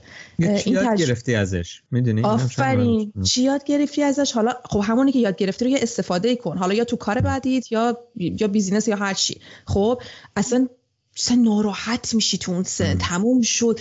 هم خیلی هیجان زده میشی از فکر کردن به اون قبلش زیاده از حد خوشبینی. هم بعد از اینکه شکست می‌خوره خب کلا آدما تو سنای پایین احساساتی تر هم هستن دیگه به نظر من. الان به نظر خودم واقع گرام و میگم جنبه های مختلفش رو می‌بینم که مثلا آره ممکنه شکست بخوره ممکنه ولی یه ذره اون جنبهش هم می‌بینم که ممکنه بگیره. خیلی بزرگ بشه یه،, چیزی که گفتی و برای من جالب بود این بود که حالا می‌خوام برسم به همین قضیه که بگیره و کار پیش بره و اینا. چقدر فکر می‌کنی ایده آدم باید بکر باشه تا تا به تا به نتیجه خوبی برسه؟ یعنی یا یا اینکه حالا شاید تو این مطالعاتی که کردی تجربیاتی که با کسایی که صحبت کردی یا در موردشون خوندی آیا ایدهشون همیشه بکر بوده یا نه لزوما برای اینکه business خودشون داشته باشه؟ ببین اگه توی به نظر من حالا این توی باز میگم هم کتاب های مختلف و اینا هاست که مثلا با آدما که حرف زدم. اگه که ایدهه یه چیزی باشه که ازش خیلی زیاده کار تو سخته. مثلا مثل رستوران زدن. خب که هزار تا میلیون تا competitor داری. میلیون تا آدمن که رستورانن که تو باید باشون رقابت کنی. در این حال خب یه سودی هم داری. بستگی داره هدفت ازش چی باشه؟ می‌خوای خیلی بزرگ بشی اگه رستوران بخوای بزنی خب خیلی کار سختیه. خب ولی خب هرچی بکرتر باشه و competitors کلمه رو یه چیز دیگه بگم که به زبونم نمیچرخه. رقبا رقبات مرسی. هرچی رقبات زیادتر باشن کارت برای بهتر شدن تو اون قضیه سختتره هرچی رقبات کمتر باشن خب تو راحت تر می‌تونی به اونجا برسی. ولی اینکه یه ایده بکر نیست و در عین حال مثلا اون product وجود داره و اگه اون product داره کار می‌کنه خب باز به تو این کمک رو می‌کنه که پس مشتری داره. و من باید با این و این و این رقابت کنم. ولی این وجود این آدم این مثلا پروداکت ها به من نشون میده که این کار مشتری داره. ولی اگه خیلی بکره یه ذره باید مواظب باشی. ببینی که چون ممکنه با خودت خیال کنی من که مشتری این کارم نه. باید بشینی با آدما حرف بزنی با کسایی که فکر می‌کنی مشتریان و نباید بپرسی ببین کتاب دمام تست چه کتاب خوبی بود. یعنی می‌گفت مثل اینکه بری از مامانت بپرسی تو مثلا میری مامان تو این چیزو اگه بیاد اینو اپلیکیشن رو می‌خری این ایده منه. مثلا بابتش پول میدی. خب مامانت که نمی‌خواد که تو ناراحت بشی که. و بدترین سوال اینه. نه از دوستات نه از اصلا همچین سوالی رو نباید بری بپرسی. اگه کسی که قرار مشتری فکر می‌کنی قرار مشتریت باشه باید سوالای خوب بپرسی. راجع به مشکلی که اون داره و تو می‌خوای حلش کنی. ببینی اصلا اون مشکل رو داره یا نه. ولی حالا میگم کتابش خیلی طولانی و خیلی قشنگه. من واقعا پیشنهادش میدم که The Mom Test The Mom Test آره. خیلی هم خودش Audible ش من گوش دارم خودش می‌خونه برنامه‌نویس بوده استارتاپ زده. راجع به اینکه بلد نیست خودش میگه من بلد نبودم حرف بزنم و یاد گرفتم تو این تجربه ها بعد راجع به این تجربهش میگه. اگه بکره باید همین مواظب باشی یک دو ego نداشته باشی که فردا فهمیدی آقا این چیزی که تو فکر می‌کردی اصلا مشکل طرف نبود یا یکی بهت گفت به نظر من ایده خوبی نیست شاید راست میگه گوش کن. چرا تا الان کسی نزده؟ یه ذره باید مواظب این قضیه باشی. وقتی موفقیت آدما رو می‌بینیم ناخداگاه تمرکزمون روی قله که فتح کردن. یادمون میره که چه کشمکش هایی رو دیدن و چه خون جگرهایی رو خوردن. بعد از اینکه یارو می‌زنیم که آه این که خیلی ساده. چرا به ذهن من نرسه؟ این حرفه رو همه می‌زنن بعدش. ولی واقعا به اون سادگی نیست که یه همچین ایده به ذهنت برسه. سخته. و مثلا فکر کنم خودش هم یعنی ببین این آدمی که حالا این نظر شخصی من این آدمی که این ایده داده به نظر من ما موفقیتش رو میشنویم. خب میگی آره. مثلا یارو اومده اینو زد و گرفت. اون ده سال قبلشو که اومده مثلا 20 تا ایده دیگه زده نگرفته تجربه پیدا کرده رو ما نمیشنویم. یه یارو هنرمندی بود مثل که این همین قضیه های NFT که خیلی شلوغ شده و خیلی الان باب شده طرف میاد مثل که آرت ورکش رو می‌ذاره و میلیون دلار میفروشه و همه میگن آقا دیدی برو ببینین آرت ورکش رو. اصلا چی؟ منم اینو می‌تونم بکشم. بعد میری نگاه می‌کنی می‌بینی این بیچاره چهارده سال چهارده سال هر شب یه دونه آرت ورک گذاشته تو وبسایتش چهارده سال. و بعد چهارده سال تو این چهارده ساله رو نمیشنوی؟ بعد میگی این ایده رو داد رفته تو NFT گذاشته آرتورکش رو میلیون میلیونر شده. ما هم از اون آدمی که این ایده رو داده احتمالا قبلیاشو مثلا در جریان نیستیم ولی اون یه کارایی کرده که به اونجا رسیده ولی مثلا ما اون داستان میلیونر شدنش رو مثلا یا گرفتن اون ایدهش رو میشنویم دیگه. یه کتابی هم هست در مورد همین صحبت می‌کنه تلاشایی که آدما می‌کنن که ما نمی‌بینیم فقط میوه آخرش رو می‌بینیم و فکر می‌کنیم که همشون بوده. کتاب اوتلایرز مالکوم گلدویله که توی اون صحبت ده هزار ساعت تمرین می‌کنه. یعنی حرفش اینه که یه, ایده میده که من حرفش اینه که طبق مطالعاتی که داره میگه کسایی که موفق شدن وقتی نگاه کردن به زندگیشون دیدن به طور متوسط ده هزار ساعت تمرین کردن در مورد اون موضوع که تونستن تخصصی پیدا کنن و تونستن موفق بشن. بعد حالا کسایی که مثال می‌زنه یکی بیتلاس بیتلا میگفتش که توی یکی از شهرهای آلمان اینا هر شب برنامه داشتن. مثلا به مدت نمی‌دونم چند سال. خب؟ که بعد برای همین بود که تو سن خیلی پایین مثلا تونستن به یه جایی برسن. یا مثلا چیز یا یا بیل گیتس. بیل گیتس کسی بوده که خب خانواده متمولی داشته و ازشون خوب بوده. بعد این توی دبیرستانی میره یه پرایوت سکول دبیرستانی میره درس می‌خونه. که این دبیرستان و مثلا دانشگاه میشیگان دو تا تنها جاهایی بودن که کامپیوتر مین فریم داشتن تو آمریکا اون موقع. بعدی مثلا توی یه سنی شروع می‌کنه برنامه نویسی که کسای دیگه داشتن با چرتکه کار می‌کردن خب مثلا. آره دیگه. و, خب و ما مثلا خب اینا رو نمی‌بینیم که اولا خب طرف کلی تمرین کرده یه همچین موقعیتی هم داشته و خب طبعا آدم باهوش و نمی‌دونم فرصت طلبی هم بوده که تونسته ایده ای بده. صحبت با هلیا رو خودم خیلی دوست داشتم. درد و استیصال غریبی توش بود که فکر کنم همه ماها به نوعی اونو چشیده باشیم. هلیا الان دانشجوی گرافیک در دانشگاه هنر آلبرتاس ولی رسیدنش به این نقطه به این آسونی ها هم نبود.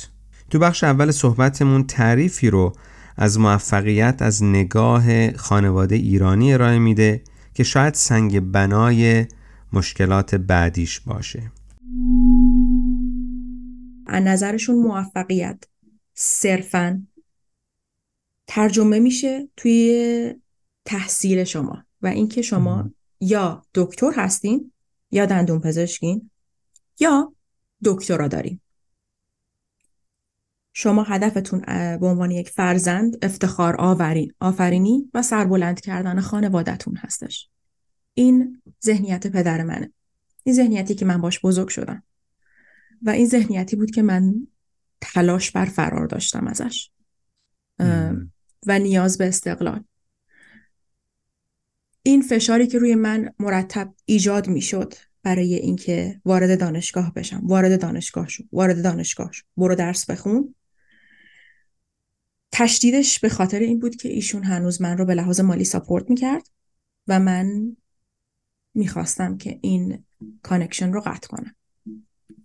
این, بود که این حمایت مالی طوری بود که شاید انتظار داشت که اون مسیری که تو ذهن خودشه رو تو دنبال کنی طبعا ها؟ یا بله. یا اجازه بهت می‌داد که مقدار خودت هم flexible باشه چه شکلی بود؟ به این شکل که شما توی ماشینی نشستین که کنترلش دست شما نیست شما رانندگی نمی‌کنین. شما فقط باید برین این جایی که ایشون میگن که باید برین یا نه. و اگه که من به این کنترل گوش نمی کردم لحاظ مالی رو من فشار می اومد و مرتب به من می‌گفتن برگرد برگرد ایران. و من الان به لحاظ فیزیکی استقلال داشتم از ایشون و نمی‌خواستم برگردم زیر سلطه یک کامل پنجاه درصد آزادی من ایجاد شده بود به خاطر اینکه به لحاظ فیزیکی دیگه نزدیک به پدرم نبودم. ولی لحاظ مالی این سلطه هنوز ادامه داشت. من می‌خواستم کاملا قطع شه. چقدر فکر می‌کنه این موضوع که به نظر خیلی یعنی خیلی شدیدم به نظر میاد چقدر فکر می‌کنی اثر داشت که تو خیلی دسپرت بشی؟ بری تقریبا هر چیزی که به نظرت میاد و پیدا کنی بگیریش. نمی‌دونم این این احساس برات ایجاد شد یا نه. من تمام زندگیم دسپریشن بوده. تمام زندگی من فرار بوده. فشار اضطراب و دلشوره. چون همطور که گفتم پدر من باور بر این داشت که شما به عنوان فرزند وظیفتون افتخار آفرینی هست. شما ایجنسی و آتانمی ندارید. آدم خودتون نیستین. اینکه علایقتون چی هست مهم نیست. من می‌تونم به جرات بگم تا در تا حدود 27 28 سالگی من نمی‌دونم هلیات اون زمان کی بود. نمیشه نگار هویت از خودت نداشتی شاید به نوعی داشتی مسیر رو دنبال می‌کردی که دیگه شاید شاید میزان شناخت من از خودم در اون دوران حدودا 20 درصد بود. 10 تا 20 درصد نه بیشتر. نمی‌دونستم که به چی هم رو می‌دونستم. یه لحظه یه لحظه فکرم چند ثانیه رو قطع شدیم. یه بار دیگه اگه صدا ما هنوز داری یه دقیقه شما صدا رو دارین؟ آره آره من صدا دارم. یه, یه مثلا یه چند ثانیه قبل دوباره تکرار کن. من هیچ شناختی از خودم تا سن 27 یا 28 نداشتم. از علایقم نمی‌دونستم علایق چیه. نحوه انجام کار چیه. هلیا کار A یا کار B رو چه شکلی انجام میده من هیچ ایده ای نداشتم. چون هیچ وقت هیچ کاری نکرده بودم. همیشه همه کارا برای من انجام شده بود. لغمه رو جویده شده میذاشتن جلوم و می‌گفتن بخور. خب من, خیلی خیلی بحث بحث اجتماعی خیلی مهمیه. چون شاید چیزی که گفتی رو خیلی از ماها با یه درجه های مختلفی باش درگیر بودیم. اینکه مخصوصا یه خانواده سنتی ایرانی انتظارات خیلی بالایی از بچه هاش داره و و دوست داره بچه های مسیر مشخصی پیدا کنن. همونطور که گفتی نمی‌دونم پزشکی و دندون پزشکی و مهندسی یه جورایی تقریبا یه زمانی هم وکالت. یه جوری تنها, تنها بود که آدما نگاه می‌کنن در غیر این صورت تو بازنده بودی تو زندگی. اون خودش بحث خیلی مهمیه که نمی‌دونم حالا برسیم بهش صحبت کنم. من چیزی که خیلی برای مهمه تو این برنامه حس و حال خودت توی اون توی اون شرایط. یعنی مقدار می‌خوام در مورد اون متمرکز بشم. تو گفتی که هیچ هیچ چه میگن علاقه نمی‌دونستی چیه. یکم میشه اینو توضیح بدی. یه مقدار مثلا از از مثلا بچگی دوران دوران دانشگاه یا مثلا اواخر دبیرستان هیچ رشته ای نبود که تو فکر کنی که می‌تونی توی اون پیشرفت کنی. حالا مقاومت خانواده وجود داره. چرا فکر می‌کنه هیچ علاقه وجود نداشت برای تو؟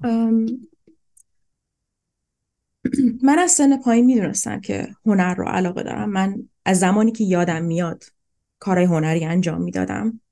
چه کار می‌کردی مثلا؟ اولا چه سن و ساله داریم صحبت می‌کنیم و چه کار می‌کردی؟ چهار پنج. خب. سن چهار پنج. مثلا مامان من در اون زمان قبل از اینکه ما وارد مدرسه بشیم خیلی ما رو به کلاس های هنر و ورزش و چیزای دیگه میفرستاد. خیلی اصرار داشت ما موسیقی بریم ولی خب برای بر بابای من غیر قابل پذیرش بود که در اون زمان موسیقی اصلا حرفشون نزنید ولی مامان من خیلی بخاطر اینکه دختر بودی یا کلا با موسیقی مشکل نه موسیقی اون زمان به لحاظ نمی‌دونم دوران نمی‌دونم یادتون هست اون زمان اوایل دهه هفتاد فکر کنم همه چی خیلی مذهبی تر بود و آره، آره، آره، اینکه دنبال موسیقی برین زیاد کار خیلی فرنگی محسوب می‌شد و همه لزوما دنبالش نمی‌کردن. okay متوجه. و مامان من سعی می‌کرد که ببینه که ما به چی علاقه داریم و این رو از طریق ورزش و هنر سعی می‌کرد که ما بتونیم explore کنیم بیشتر. مامان من همیشه خیلی خیلی support support می‌کردن من رو در زمینه علایق هنریم و مثلا من کلاس های هنر که من و خواهرم می‌رفتیم خواهر من مونا علاقه زیادی نداشت. و همه دفترها و کتاباشو من پر می‌کردم. با نقاشی یا کار سفال که انجام می‌داد هی می‌رفتم سراغ وسایلشو مثلا باش کار انجام می‌دادم. شعر می نوشتم شعر من توی روزنامه سلام چاپ شد. سال 77 الان عکسش حتی دارم. چه جور شعری مثلا؟ چه چه چه سبکی؟ راجب باد بود. مثل شعر آزاد مثل هیچ سبک خاصی نداشت لزوما. آه فهمیدم. مثل شعر نو یه جورایی. آره دقیقا دقیقا. ولی خب توی روزنامه سلام چاپ شد. اسمم هست. مامانم روزنامه رو سیف کرده. اون تیکش هنوز هنوز ذوق شعر و اینا داری در مورد باد اینجا که من هستم خیلی باد میاد. بنابراین می‌تونید اونو استفاده کنی. شاید شاید کلی طرفدار پیدا کنی. شعر جزو مسائلی بود که تو من خشک شد. او عجب. شعر و اینا. و به محض اینکه مثلا ما وارد مدرسه شدیم این فشار شروع شد که خب نقاشی و ورزش تفریحه.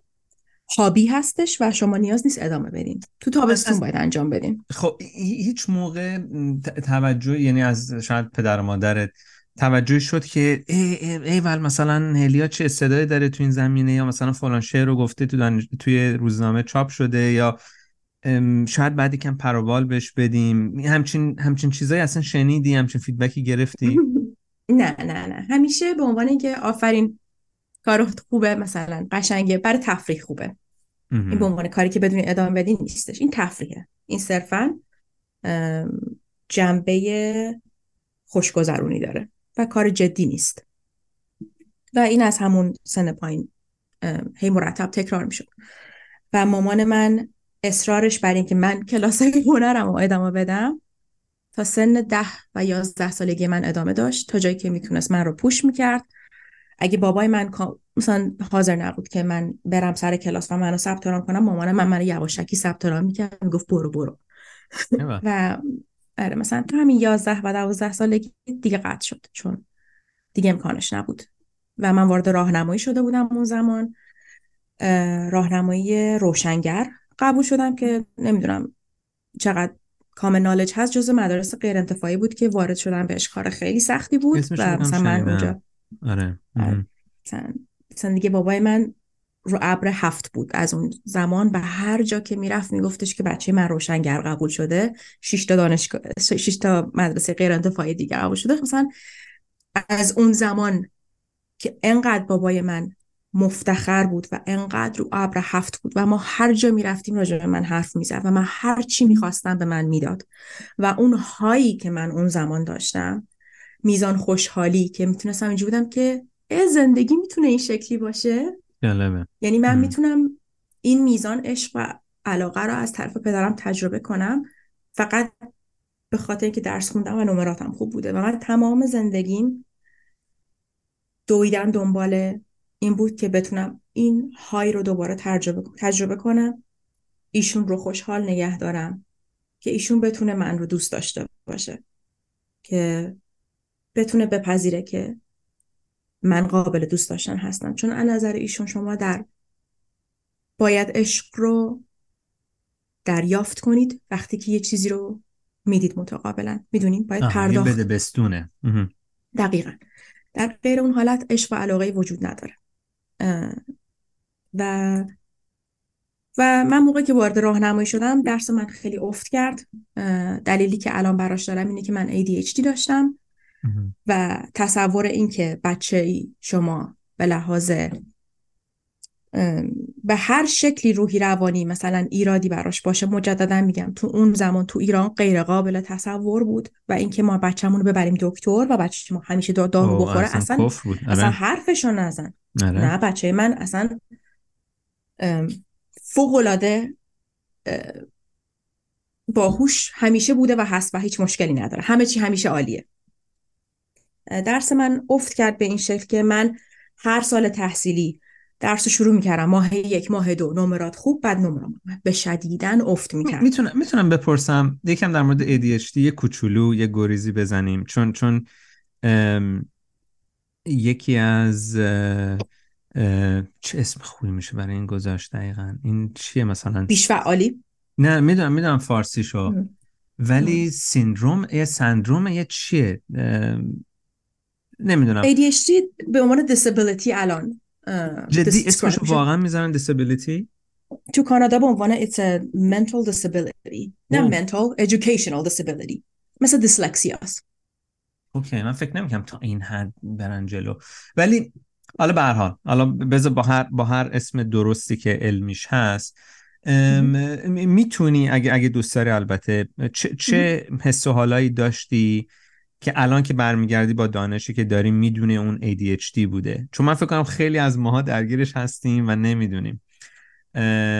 چه, چه چیزایی؟ مثلا مشکل داشتی تمرکز کنی یا مثلا نمی‌تونی سر کلاس بمون چه چه مسئله ای بود ADHD توی دختر و پسرها یکسان نیست. توی پسرها به صورت بیش فعالی فیزیکیه. برای دخترها بیش فعالی ذهنی هستش. ذهن شما هیچ وقت آرامش و قرار نداره. اتفاقاتی که توی ذهنتون میگذره مثل اینه که وارد اتاق خیلی شلوغ شدین. کانورسیشن از این ور به اون ور همه دارن صحبت می‌کنن و شما این صدا رو نمی‌تونید قطع کنید چه بسه به اینکه حتی بتونید این صداها رو ارگنایز کنید و بتونید مثلا ببینید اولی چیه دومی چیه سومی چیه. یه مسئله مهم دیگه که با ADHD میاد اینه که شما executive dysfunction دارین. یعنی این که بتونید کاری رو شروع کنید براتون مشکل هست. و اگه اون کار برای شما دوپمین نداشته باشه غیر قابل تصوره این که بتونید شروع کنید. و برای خیلیا تصورشون هنوز هم تو سال 2023 اینه که فقط تنبلی مشکل تو تنبلیه تو حاضر نیستی. نه تنبلی نیست. تنبلی نیست. و من این رو پاش وای میسم الان. شاید دو سال سه سال پیش این رو نمی‌گفتم ولی الان میگم که این مسئله مسئله جدیه. باید بهش توجه کرد. تنبلی نیست. می‌تونی می‌تونی یه چند تا مثال بزنی از از دوران مدرسه که نشون میده الان الان الان می‌دونی که این اینا می‌تونه نشونه های دیشتی باشه. میزان مشکل من هیچ وقت تمرکز نبوده. مشکل من تمرکز روی نوع درس بوده. من درسی که دوست داشتم. مثلا من تاریخ زیست و هنر رو که علاقه خیلی زیاد بهش داشتم نمره های من همیشه 20 بود. درسایی که علاقه نداشتم نمره های من هیچ وقت خوب نبود چون امکان تمرکز برام موجود نبود چون اون درس برای من دوپمین نداشت. برای من هیچ ایجاد هیچ هیجانی برای من ایجاد نمی‌کرد. یعنی دوپامین به عنوان یک ماده فیزیکی تو ذهنتون باید ایجاد بشه و این دیسفانکشنی که با ADHD میاد اینه که شما میزان دوپامینی که براتون ایجاد میشه توی بدنتون به لحاظ فیزیکلی کمتر از یه آدم عادی هستش. درسته. و اگه کاری بود که من علاقه بهش داشتم من تو اون کار صد نه صد و پنجاه درصد تمرکز داشتم و موفقیت کامل. اگه علاقه نداشتم یه مدت می‌تونستم خوب باشم ولی بعد یه مدت افت می‌کرد شدیدن و این چیزی بود که من زیاد می‌دیدم. پس تو, تو, تو, تو احتمالا دوران راهنمایی و شاید هم دبیرستان درگیر این قضیه بودی و این موجب شد که دیگه نتونی اون نمرات درخشانی که شاید اوایل بود و تکرار بکنی و احتمالا تاثیر گذاشت رو رابطت با بابات و و پیش رفت. فکر نمی کنی دوران دانشگاه یه زمانی بود که این, این دوپامین رو بتونی پیدا بکنی؟ یه رشته ای بخونی که مرتبط تر باشه با علاقی که داری و اینکه شاید هم یه مقدار بعدا کمک کنه به به مسئله خانوادگی که داشتی. اونجا اون موقع چه اتفاق افتاد؟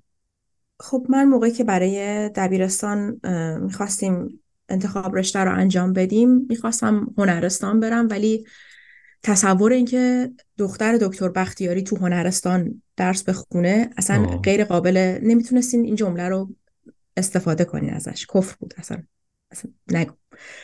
و انتخابایی که من داشتم بین انسانی ریاضی و تجربی علاقم به انسانی بیشتر بود ولی تصور اینکه باید زبان عربی رو بخونم سه سال من شیفت داد سمت تجربی. چون من به زیستم علاقه داشتم اون زمان خیلی زیاد به خاطر حیوانا چون علاقه خیلی زیادی به حیوانات داشتم. گفتم زیست به نظر میاد که قابل تحمل باشه.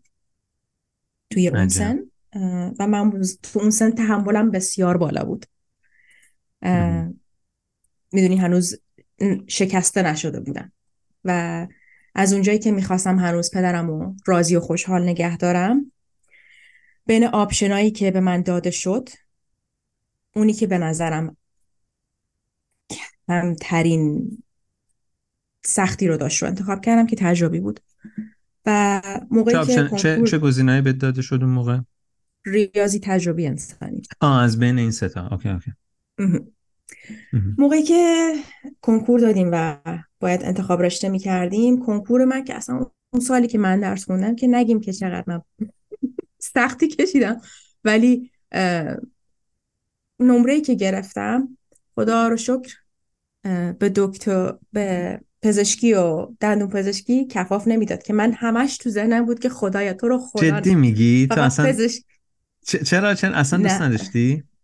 نه چون تصوری مثلا که پزشکی باید بدن آدم رو مثلا چیز کنین خیلی برای من از چه قسمتی از زیست خوشت میومد زیست زیست حیوانی زیست جانوری دامپزشکی. اوه چه جالب. خیلی دوست داشتم بتونم دامپزشکی رو بخونم ولی بابای من گفتش نه. من که فکر رتبه هم نمی‌رسید واقعیتش. ولی خب مثلا آپشنا زیست سلولی بود گفتار درمانی تغذیه روانشناسی. که مثلا بودم که او روانشناسی و تغذیه به نظر جالب میاد و من گفت نه زیست. چون توی رشته تجربی اولین رشته های کارشناسی که قابل قبول بود زیست بود و بین اونا زیست میکروبی و سلولی سلولی قابل قبول بود و بابای من گفت برو زیست سلولی. برو. اینطور. و من بگو یادمه ببخشید اون شبی که ما انتخاب رشته داشتیم می‌کردیم و من زار می‌زدم. به مامانم می‌گفتم من نفرت دارم از زیست سلولی. چون خواهرم تو دانشگاه داشت اونم زیست می‌خوند و من دیده بودم زیست سلولی چیه. و من می‌گفتم تو رو خدا تو رو خدا. بزن حداقل زیست جانوری باشه. تو رو خدا. مامانم میگفتش که دیگه مثلا هیچ کاری واقعا نمی‌تونستیم بکنیم.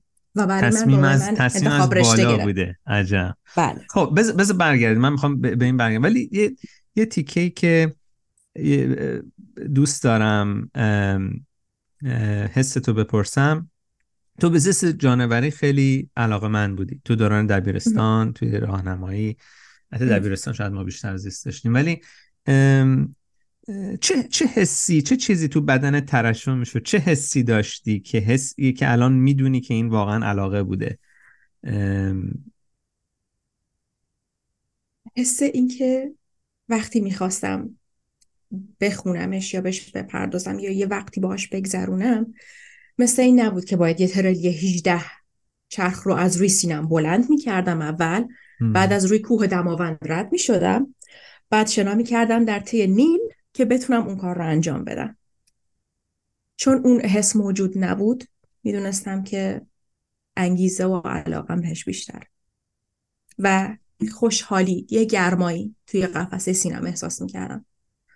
وقتی که می‌تونستم بپردازم به کاری که بهش علاقه دارم. منها اینکه سوال راجع به این که حالا امروز شروع نمی کنم فردا شروع می کنم نبود. نه نه نه. من بلند می شدم کارا انجام می دادم بدون اینکه بهم بگین چه جوری کارا انجام بدم خودم یه جوری فیگر اوت می کردم که باید چه جوری این کار انجام بشه. چون, چون که درس سختیه. درس آسونی نیست. نه زیست سلولی به شدت سخته. زیست آره. اصلا رشته چقدر جزئیات هم داره چقدر و آره این خیلی خیلی برای من جالب بود این حسی که گفتی. هیچ شکلی نداره. من که هیچ می‌دونین همش ساختارهای بسیار کوچیکی هست که هیچ تغییری نمی‌تونید بهش بدین. هیچ نه رنگی داره نه بویی داره نه حس خاصی داره و به شدت حوصله سر برن نظر من. نه نه اون اوکی اون سلولیه که مشکل داره. من جانوری رو دارم میگم آه. جانوری خب توش جانور بود ولی اونم اونم آسون نیست اونم جزئیاتش خیلی زیاده. ولی ولی تو علاقه داشتی. این این حس خوبی قابل... خیلی ملموستر بود برای من زیست جانوری. اینکه مثلا تصور کنم که یه بخشی از بدن یک جانور به این شکل function می‌کنه برای من راحت تر بود که فرض کنم توی سلول به این شکل داخلش این اتفاقا میافته. متوجهم متوجهم. بعد درس مثلا اون زمان هنرم برات همچین حسی داشت که راحت ببری جلو؟ okay پس هنرم بود. اتفاقا یکی از کاری که من اون زمان کردم و مثلا اصرار این بود که مثلا به بابام گفتم من می‌تونم برای فوق برای هنر اقدام کنم و پدر من خیلی جالب یکی از همکاراشون رو از دانشگاه هنر پیدا کردن و ایشون کارای من رو دید به من گفتش که کارت خوبه ولی واقعیتش خیلی سخته وارد دانشگاه هنر شدن برای فوق لیسانس. خیلی باید زحمت بکشی باید یه عالمه کلاس بری تو نه امکاناتشو داری نه تجربهشو داری و کارت خوبه ولی اونقدر خوب نیست. اینه که نکن. که من الان که بهش فکر می‌کنم بعد کات سال 2021 تو که از بهترین دانشگاه تورنتو تو پذیرش می‌گیری. خیلی جالبه. خیلی جالبه این. احساس می‌کنم بهشون یه سکریپت داده بودن گفته بودن دقیقا این جملات رو تکرار کن. پیش تعیین شده بوده. آره. خب بذار پس یکم بریم یکم بریم جلو. تو دانشگاه رو با درد و خونریزی شروع می‌کنی. زیست سلولی دانشگاه تهران دانشگاه خیلی خوب. ولی خب رشته که علاقه نداری. و این رو می‌بری جلو. چطور گذشت دوران دانشگاه؟ برات. چه حسی داشتی؟ تو این سن هنوز می‌تونم بگم از بدترین دوران زندگی من بود.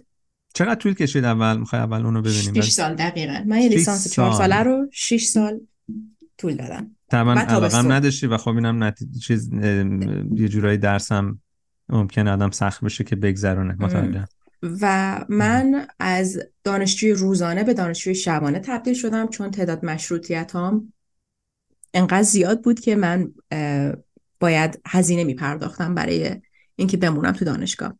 از یه طرف این مسئله رو من امکان نداشت به پدرم عنوان کنم که من انقدر مشروطیت داشتم که الان دانشجوی شبانم آیا می‌تونید به لحاظ مالی به من کمک کنید؟ نه. من اون زمان پیگیر نمراتت بود یا نه اصلا دیگه؟ کم و بیش هی می‌گفت ببینم نمره ها تو بودم که okay okay مثلا یه جوری مثلا رد می‌کردیم قضیه رد می‌شد می‌رفت. ولی از جهت خانوادگی هم دوران بسیار بدی بود و من به شدت دوران اضطراب زای بود. به این شکل که من تصور این که من بیام و عنوان کنم که من درسم به چه شکل داره پیش میره باعث ایجاد التحاب بسیار زیاد توی زندگی خانوادگی می‌شد و غیر قابل تصور بود برای من. شاید اصلا الان اگه از من بپرسین چرا قطع نکردی وحشت.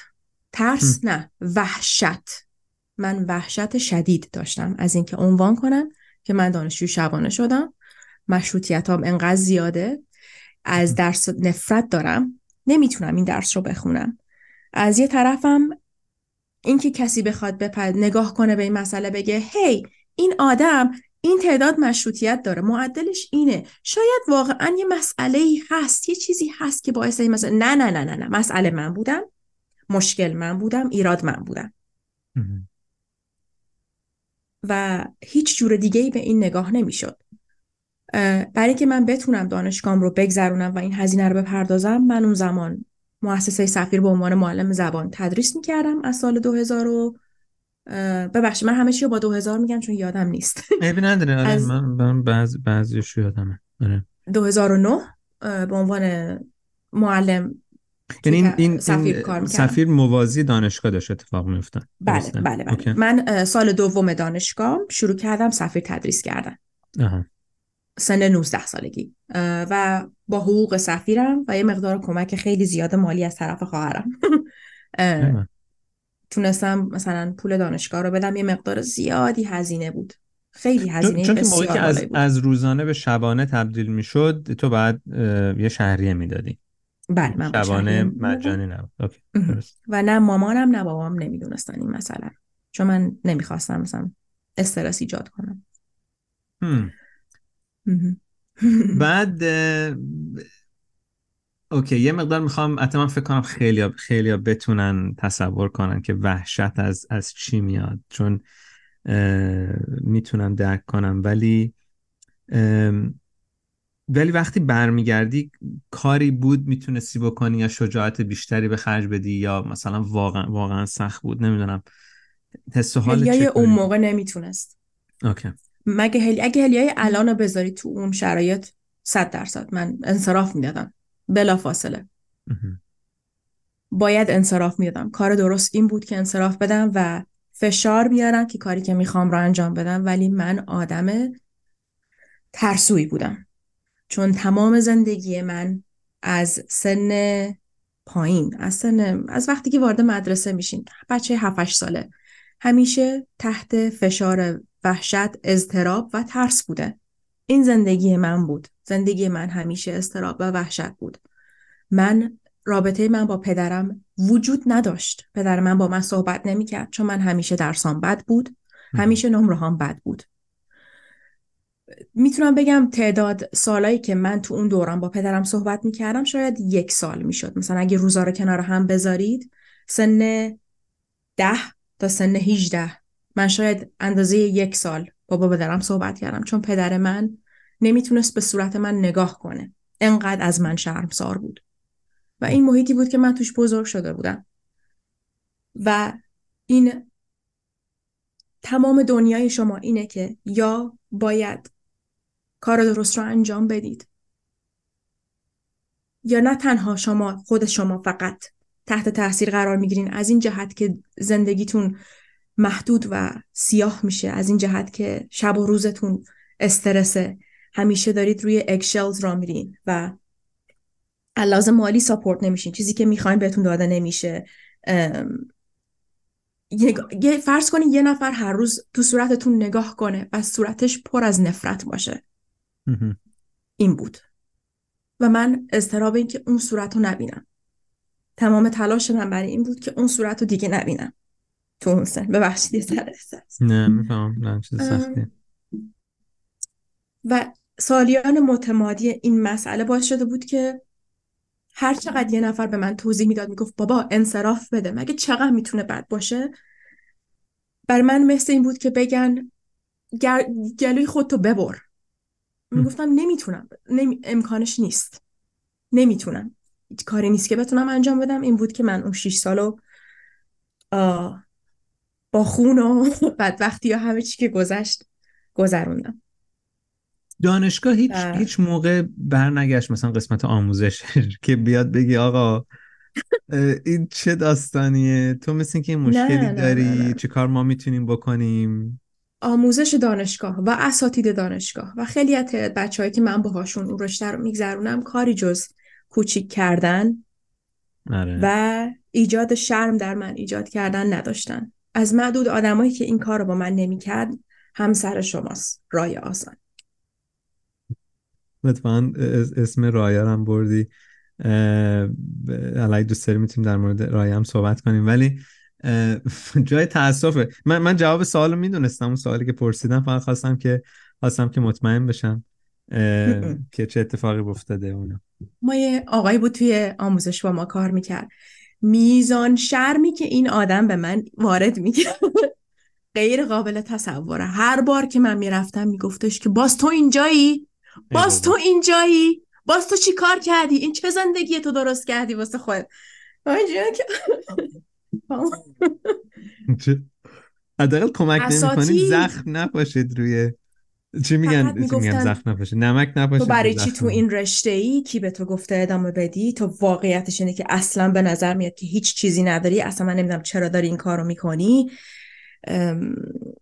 مشکل از هم فقط همین بود که مشکل از توه و تو ایراد داری. تو غلطی. این چیزی بود که همیشه من گفته می‌شد. میگم از معدود آدمایی که این کارو نمی‌کرد با من رایا بود و رایا از آدمایی بود که من می‌گفت بابا انصراف بده. نکن این کارو با خودت. این کابوسی که داری توش زندگی می‌کنی رو نکن.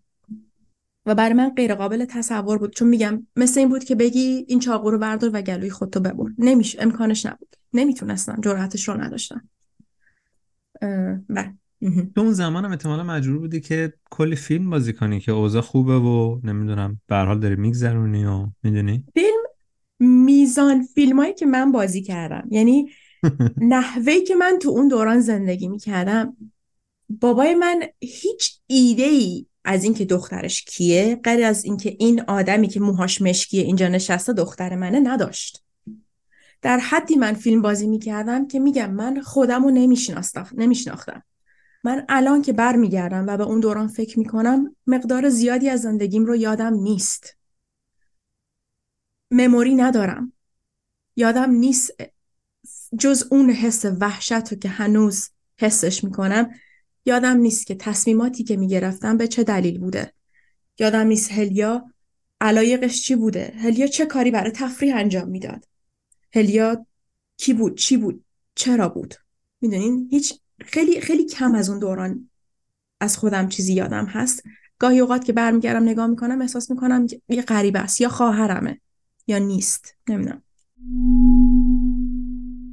تو جامعه ما حتی بین دوستانمون که شاید نسل جدیدتر محسوب بشیم مشکلات روحی و روانی ناچیز شمرده میشن. معمولا یه چیزی مال بقیه و قدمی هم برای درمانش پیش نمی‌گذارن.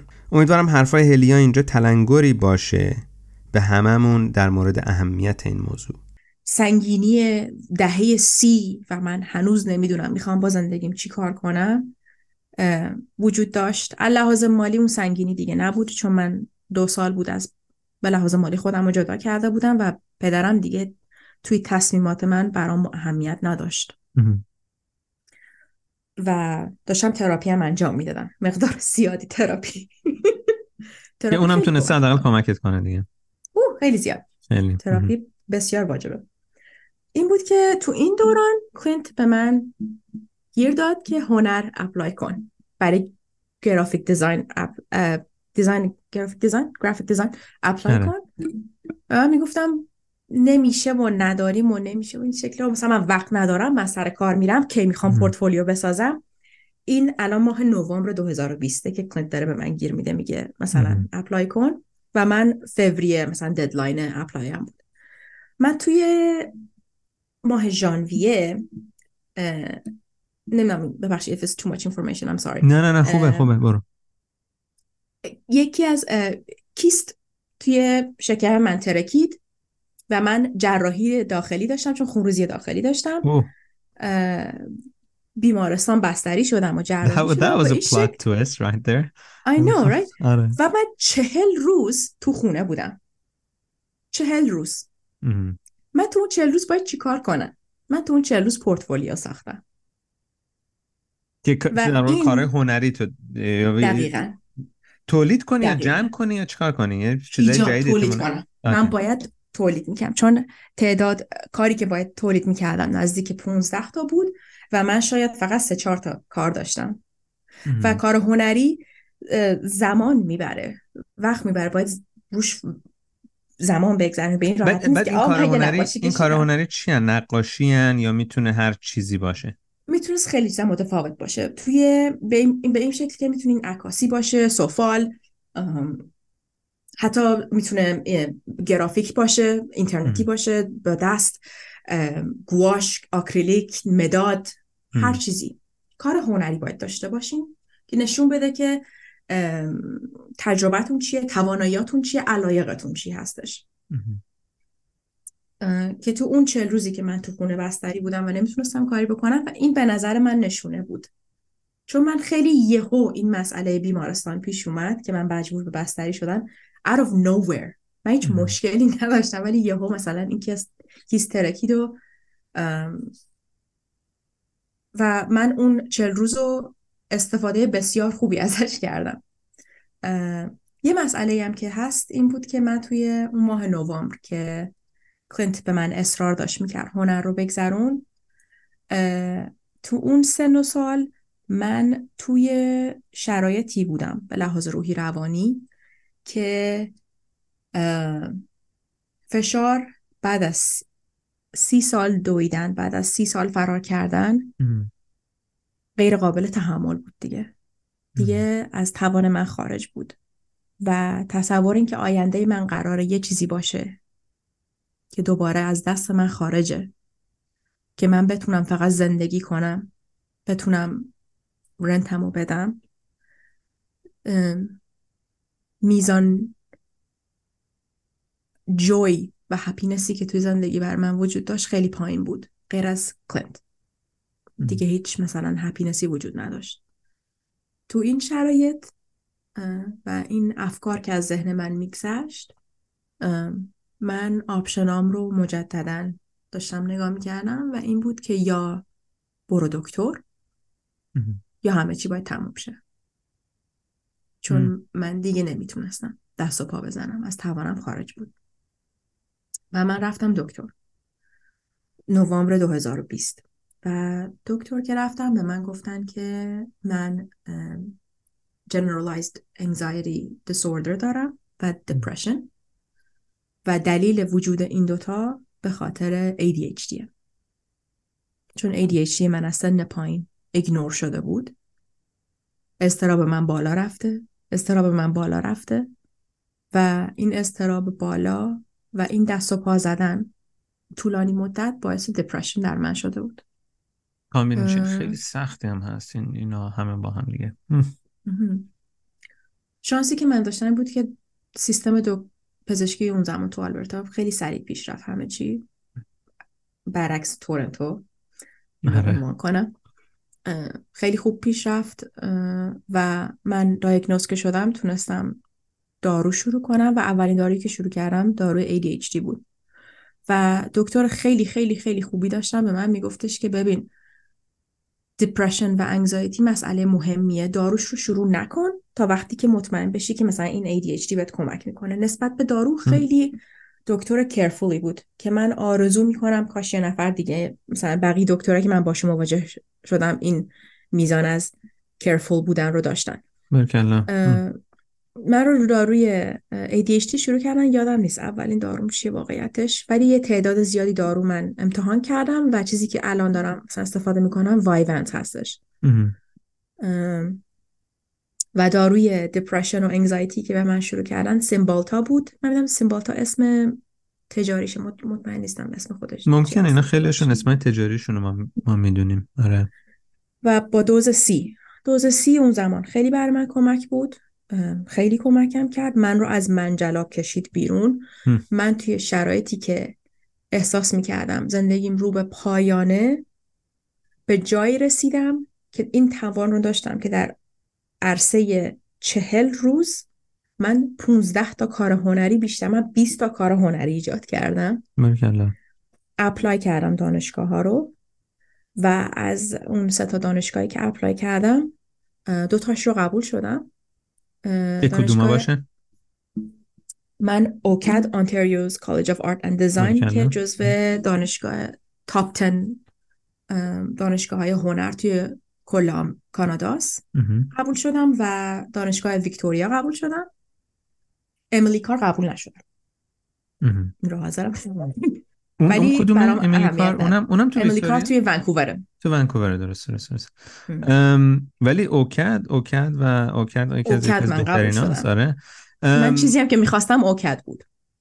تو تو اون چهل روز شاید همه بهانه ها رو داشتی که هیچ کاری نکنی. ولی ولی اومدی و این این نقاشی ها روی کار هنری رو تولید کردی. اون موقع دوباره حس کردی اون هیجان و اون دوپامین رو بعد از اون همه سال؟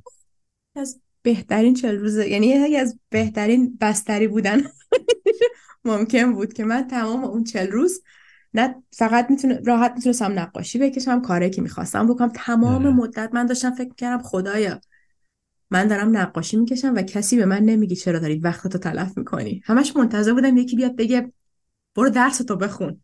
پاشو برو درس بخون یه کتاب بردار درس بخون. بچه نقاشی می‌کشی. صحبت های با هلیا خیلی جنبه های انسانی زندگی رو هدف قرار میدن.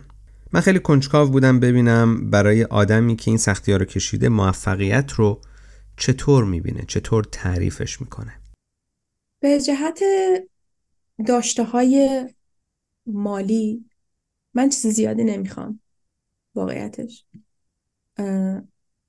و این رو هم علا رقمی که معتقدم این که بتونی آدم کاری تو زندگیش بکنه که مرتبط باشه به رشته مورد علاقش یا کاری باشه که برای شما میگم خوشحالی ایجاد می‌کنه مهمه. من این رو قبول دارم صد درصد. ولی همچنان این رو باید بپذیرید که کار کاره. کار تفریح نیست. کار کاره. یعنی دارین زمان و انرژی براش می‌ذارید که بتونید یه چیزی ازش در بیارید که حقوقتون هست. من این مسئله رو پذیرفتم و موفقیت و خوشحالی دنبالش توی محل کار لزوما نیستم. می‌خوام کاری انجام بدم که ازش راضیم. می‌خوام کاری انجام بدم که به من این اجازه رو میده که از ذهنم استفاده کنم بتونم روش فکر کنم تخیلاتم رو استفاده کنم و کرییشن توش داشته باشم. این چیزی که من از محمولیت کارم می‌خوام. در این حال می‌خوام حقوقی داشته باشم که بتونم تو آلبرتو طبعا. ولی نمی‌خوام که حقوقم چیزی باشه که بتونم مثلا مازراتی بگیرم. اصلا این اینو واقعا میگی؟ اینو واقعا میگی؟ من اصلا برام مهم نیست ماشینم چیه. من فقط می‌خوام ماشینم فور ویل درایو باشه. همین. که من توی زمستون تو کلگری نمیرم. همین. That's all I want. و استریو موسیقی بتونیم گوش بدیم. همین. بتونیم متال توش گوش بدی و نه ترکه ماشین از شدت آره. متال. دقیقا. همین. آره. That's it. من می‌خوام تو زمستون تو کلگری نمیرم تو ماشینم و بتونم موسیقی گوش کنم من خونه آنچنان نمی‌خوام. می‌خوام خونم در مثلا جا باشه برای من و همسرم و بتونم یه محیط کار فسقلی داشته باشم مثلا توش نقاشی بکشم. می‌دونی میز کارمو بذارم. یا چیزی که به من این اجازه رو بده که من تجربیاتم توی زندگیم بیشتر باشه. بتونم وقت بیشتری با. حالا همه فکر می‌کنم من شدیدا codependent م به کلینت نه به خودم. ولی مثل تصور کنین با دوست بهترین دوستتون زندگی کنین. کلینت بهترین دوست منه. He's my best friend. و من می‌خوام تمام ساعت روزم رو باش بگذرونم. منطقی؟ آره. و تصور زندگی که بتونم توش بتونم با این آدم فقط برم مغازه شیر بخرم و بتونم این experience رو داشته باشم این برای من ایجاد خوشحالی می‌کنه. این اولین مصاحبه نیمکت بود که با دو نفر انجام می‌دادم. ترانه و محمد هر دو کار شرکتی خودشون رو داشتن. زندگیشون معمولی داشت. پیش می‌رفت تا اینکه تصمیم می‌گیرن طرحی نو در اندازن و کار جدیدی رو شروع کنن. الان یک کیک استودیو خیلی موفق دارن در تورنتو. در این بخش صحبت ازشون پرسیدم ایده شیرینیپزی اصلا از کجا اومد؟ جواب ترانه خیلی جالبه و من می‌خوام توجهتون رو به این جلب کنم که خیلی از اوقات علایق گذشتمون می‌تونه الهام بخش مسیر آینده باشه. توی آلمان که کار من این شاید این حس به خاطر اینه. من توی آلمان که بودم درس بخوندم من هم توی بیکری تو کار می‌کردم. و این حس خوب اینکه صبح ها مثلا من بعضی موقع پنج صبح می‌رفتم سر کار این حس صبح زود این حس اینکه آدم ها میمدن قهوه می‌گرفتن یه چیز شیرینی کوچیک یا یه لغمه صبحونه می‌گرفتن خیلی برام دوست داشتنی بود. کارش رو خیلی دوست داشتم و من اصلا پنج سال توی یه رستوران خیلی به قول معروف زنجیره تو دوباره باز کار کردم به اسم واپیانو توی اروپا خیلی شعبه داره.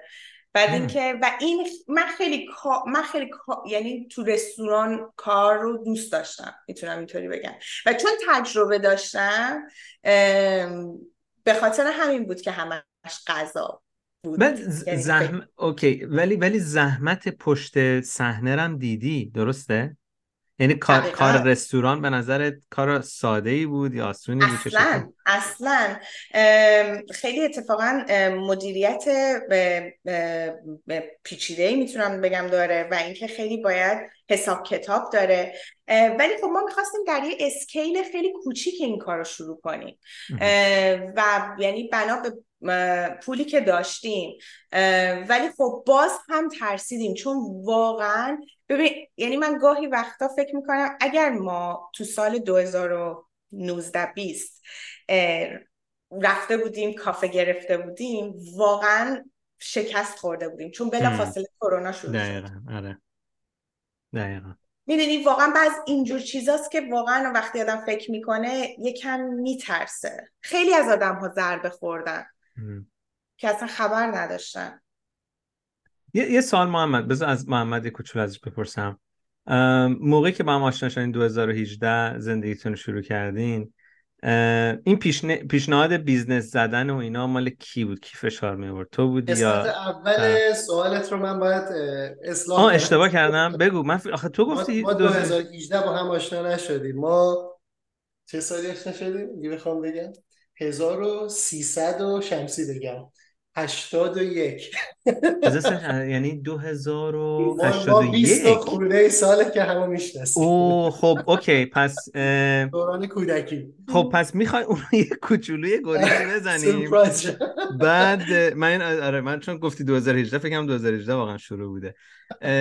چطوری هم دیگه می‌شناسید؟ می‌خواین از از خب، اون خیلی داستانش طولانی. امیدوارم که حالا دوست داشته باشن کسانی که گوش می‌کنن.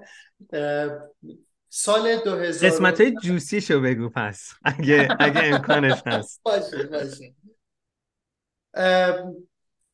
من سال اول دبیرستان من تو نارمک زندگی می‌کردم بچه نارمک بودم اونجا سالهای سال. سال اول دبیرستان با یک دوستی آشنا شدم دوست خیلی صمیمی به اسم سینا. من و سینا خیلی با هم رفیق شدیم و این ماجرا تقریبا تمام سالهای دبیرستان ادامه داشت و ما رفت آمد خانوادگی داشتیم. و من سال اول دبیرستان وقتی که رفتم خونه سینا هیچ وقت روز اول یه دختر بچه یازده ساله که خواهر سینا بود یعنی ترانه با دو تا پرتغال اومد گفت بفرمایید پرتغال و خب ما خیلی بچه بودیم خیلی سنمون کم بود و منم حالا واقعا راستش دارم میگم. خیلی مرخوز به حیا بودم. و ما با هم خیلی دوست بودیم واقعا. یعنی همه واقعا خیلی خانوادگی و رفاقتی دوست بودیم. میپذیرم ازت. آره مرسی. این ماجرا چند سالی طول کشید. ما هی می‌رفتیم خونه همدیگه همدیگه رو کم و بیش می‌دیدیم من و سینا. و ترنه گاهی بود گاهی نبود. تا اینکه رسید به سال آخر دبیرستان و من شهرستان قبول شدم برای لیسانس و کلا از تهران رفتم. یه تقریبا تو چهار سال دوره دانشگاه ما خیلی رفت آمد نداشتیم چون من دور بودم و اصلا کلا خیلی کم می اومدم مشغول درس و اینا بودم اونجا. سال آخر دانشگاه یه مقداری توی دل من افتاد که بهتره که چون من کلا خب به انگلیسی خیلی علاقه داشتم از بچگی میخوندم پدرم هم خیلی علاقه داشت و خیلی دوست داشتیم که انگلیسی یاد بگیرم انگلیسی اوکی بود خوب بود. گفتم که خب شانسم رو امتحان کنم و ببینم آیا می‌تونم از یک دانشگاه خوبی مثلا حالا با شرایط مالی که پیشنهاد میدن بتونم پذیرشی بگیرم و ادامه تحصیلم رو از خارج از ایران انجام بدم.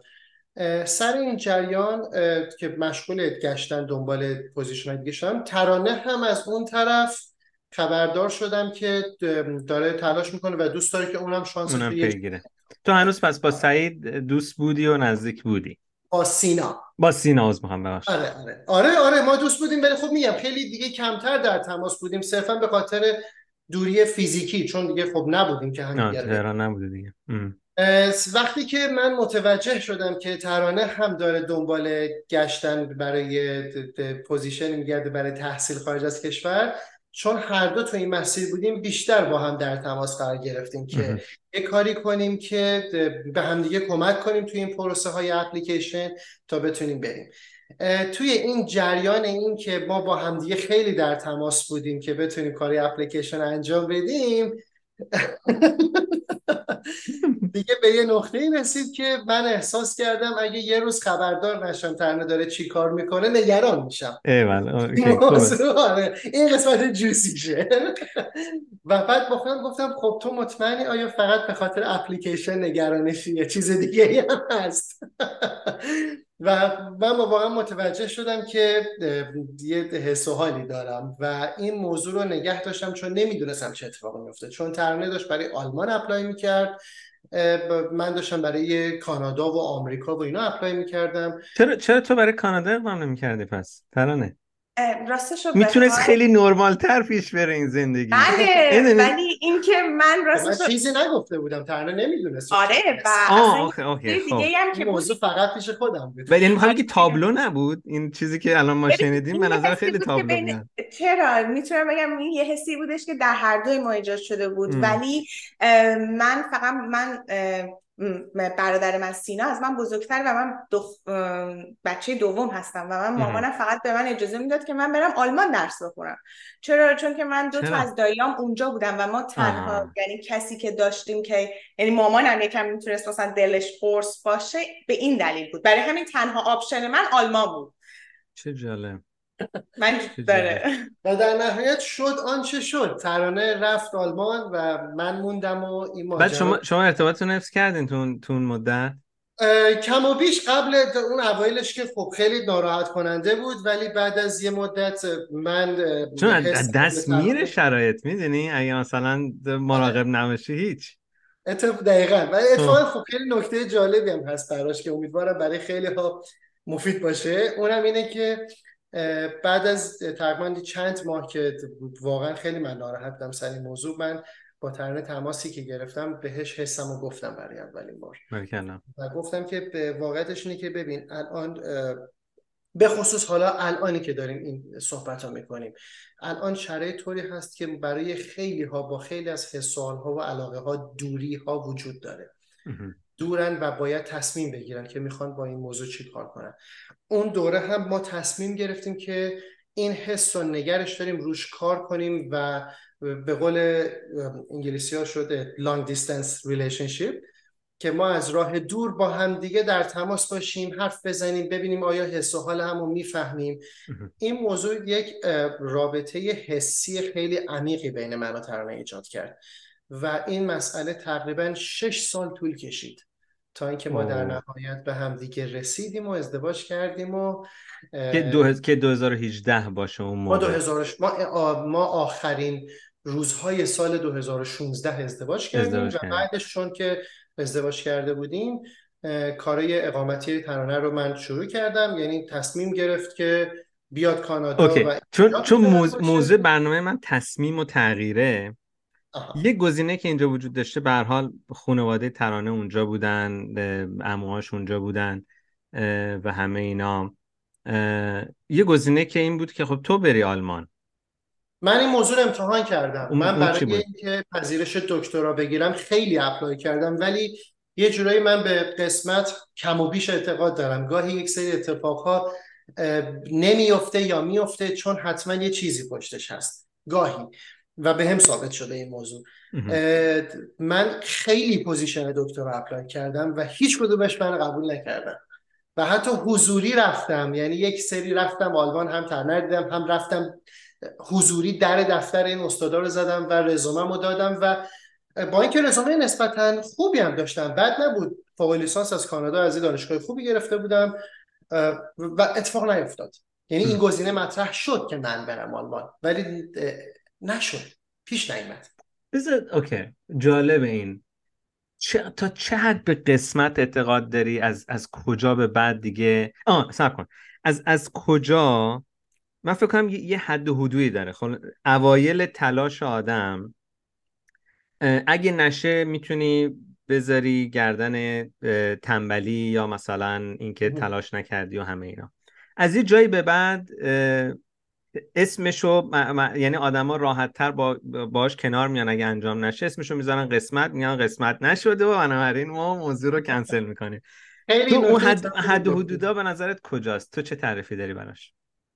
ببین خیلی نکته مهمی گفتی. حالا من نظر شخصیمو بگم. زمانی که یک شخصی تصمیم می‌گیره و یک کاری رو انجام بده هر فعالیتی هر چیزی اون کار با یه مقداری هزینه پی رو روبرو میشه. هزینه زمانی هزینه انرژی هزینه پولی. و یکی یا هر ستای اینها یا تعدادی از اینا همیشه مصرف میشن تا شخص بخواد یک مسیری رو بره جلو و به یک کاری انجام بده. به نظر من زمانی که یک شخص تمام انرژی و در واقع باوری که داره روی یک موضوعی می‌ذاره و اون موضوع نمیشه و به نتیجه نمی‌رسه یک نقطه هست که حالا من بیشتر نظر راجبش توضیح میدم که در اون نقطه باید بپذیره که این موضوع دیگه انجام شدنی نیست و بره سراغ یک کار دیگه و بپذیره. خود انگلیسی ها میگن میگن تو مووان عبور کنه ازش. بگه این نباید می‌شد. حتما نباید می‌شد و بره سراغ کار بعدی. اینکه به اون نقطه برسه باز یه مسئله که به خصوص من تو جامعه ایرانی خیلی موضوع رو می‌بینم که خیلی سرش دقت نمی‌کنن. تو زمین حالت نمی‌خوام خیلی پیچیدش کنم ولی تو زمینه مدیریتی بهش میگن اثر کنکورد کنکورد افکت که چی باشه؟ توضیح کنکورد افکت در واقع ارجاع میده به جریان هواپیمای بسیار بی‌نظیر کنکورد که در بریتانیا همیشه طراحی می‌شد و وجود داشت. انقدر این هواپیما عالی و زیبا بود که دولت بریتانیا قافل میشه از هزینه نگهداری این هواپیما. و به یک نقطه می‌رسه که توی اون دوراهی گیر می‌کنه که من پروژه رو کامل ببندم یا نگرش دارم. و اون نقطه نقطه ای بوده که با تمام وجود هزینه پول زمان خرج شده بود ولی چون با خودشون گفتن ما دیگه خیلی رفتیم جلو نمی‌تونیم برگردیم عقب. این مسئله تو زندگی های شخصی ما هست. گاهی کارهایی رو انقدر می‌بریم جلو که میگیم اگر تا اینجا دیگه اومدم ده سال دارم این کار می‌کنم نمی‌تونم دیگه برگردم عقب. و باز ادامه میدن و باز فرو میرن و باز غرق میشن و انقدر ادامه میدن تا به این نقطه می‌رسن که نابود میشن. اتفاقی که سر بریتانیا افتاد و هزینه بسیار وحشتناکی بابت این موضوع دادن. این نقطه که آدم ها باید تو هر چیزی حواسشون بهشون باشه. اگر دارید می‌بینید که دارایی های شما و منظورم از دارایی دارایی زمانی انرژی و پول داره از یک حدی بیشتر مصرف میشه که داره ضربه می‌زنه به بقیه فرصت هایی که جلوی روت هست. اون لحظه ای که باید بپذیری و عبور کنی و قبول کنی که it was meant to be قسمت بوده. نباید می‌شده و یه کار دیگر رو شروع کنی. جالبه ترانه تو نظری داری؟ این جالب بود از این از این لنز نگاه کن لنز محمد. تو نظری داری؟ از این لنز نگاه کردم برای من جالب بود. جدی میگی؟ اوکی. اولین بار بود جان من؟ چقدر باحال چالش های ذهنی خود منه. یه جایی یه جوری باید دلو به دریا زد. ولی چجوری؟ کی؟ سال اینجاست. ما الان داریم می‌رسیم به ترانه روی مب جلوی تلویزیون و تو اون موقع داری میگی که یک کاری بکنیم و به نظر از همه این نگرانی ها رو مد نظر داری هم شرایط خود هم شرایط محمد و به فکر business هستید. می‌تونی کم توضیح بدید چی تو سرت میگذشت و چه چیزایی چه ایده هایی تو موقع تو ذهنت بود؟ دقیقا شرایطی بودش که ما حالا دیگه saving رو استفاده کرده بودیم و اولین خونمون رو خریده بودیم. پس یعنی در واقع ماهانه باید پول mortgage می‌دادیم وام خونه می‌دادیم. پول وام ماشین بود هزینه هایی که برای زندگی هست و بنا به شرایطی که بود حالا محمد یعنی از لحاظ مالی خیلی محدودتر شده بودیم. و ما واقعا دیگه یعنی نمی‌تونستیم نمی‌تونستیم loan ی apply کنیم یعنی وامی بگیریم که بخوایم یه business ی و واقعا وسط کرونا بود. اصلا حتی business های سرپا هم دیگه داشتن یعنی مجبور بودن ببندن. آره. و این شدش که من خب به همه اینها رو باید فکر کنی دیگه. و باید یه چیزی رو فکر کنی که من چی می‌تونم از تو خونه خونه شروع کنم. و با کمترین هزینه که ممکنه. و به این نتیجه رسیدم که شروع کنم کیک یاد بگیرم کیک بپزم. و به محمد گفتم و محمد برگشت گفتش که اوکی let's do it. جدی جدی واقعا واقعا همین بود. اول اول گفت آمدم پایین رد شدم برگشت و دیدم که با یک نگاه عمیقی به من برگشت گفت خیلی جدی من خیلی کمی چهره رو ازش دیدم دیدم در یک سکوتی و یک حالت تاثیرگذاری به من گفت من می‌خوام کیک بپزم. انگار مثلا وحی اومده براش. آره انگار یه وحی الهی بهش وارد شد. و منم یه مبهوت شدم گفتم اوکی let's do it. راستش بخوای سازان جان کلا به نظر من اولین چیزی که توی یک زندگی که مشترک هست و خیلی مهمه اینه که هر دو طرف همدیگر رو تو, زم... تو تصمیمای همدیگه حمایت کنن. ببین بعضی موقع ها ممکنه من یه تصمیمی بگیرم که اصلا درست نباشه عاقلانه نباشه. من خیلی دوست دارم که از محمد اینو بشنوم که نه این جوانه مثلا این جوانه بود تو باید در نظر بگیری و اینکه این درست نیست. و برای همینه که ولی وقتی اگه می‌بینین که یه چیزی یعنی توش هست همیشه محمد نسبت به من این اینو داشته. اگه ببینه یه چیزی یعنی هست واقعا حمایت می‌کنه و این خیلی مهمه. و یه چیز دیگه هم که هست اینه که دقیقا من شروع کردم آنلاین رسیپی های مختلف در بردن با هم مخلوط کردن کیک درست کردن و حتی من همزن برقی هم نداشتم و خیلی از دستوران به خاطر همزن برقی نداشتن هم مثلا به هم می‌خورد.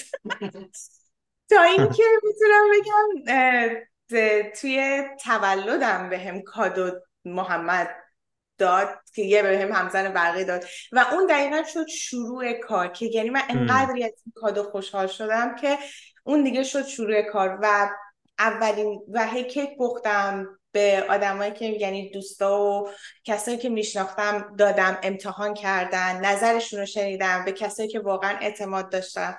و واقعا همین دوستان بودن که اولش حمایت کردن و نظراتشون رو گفتن.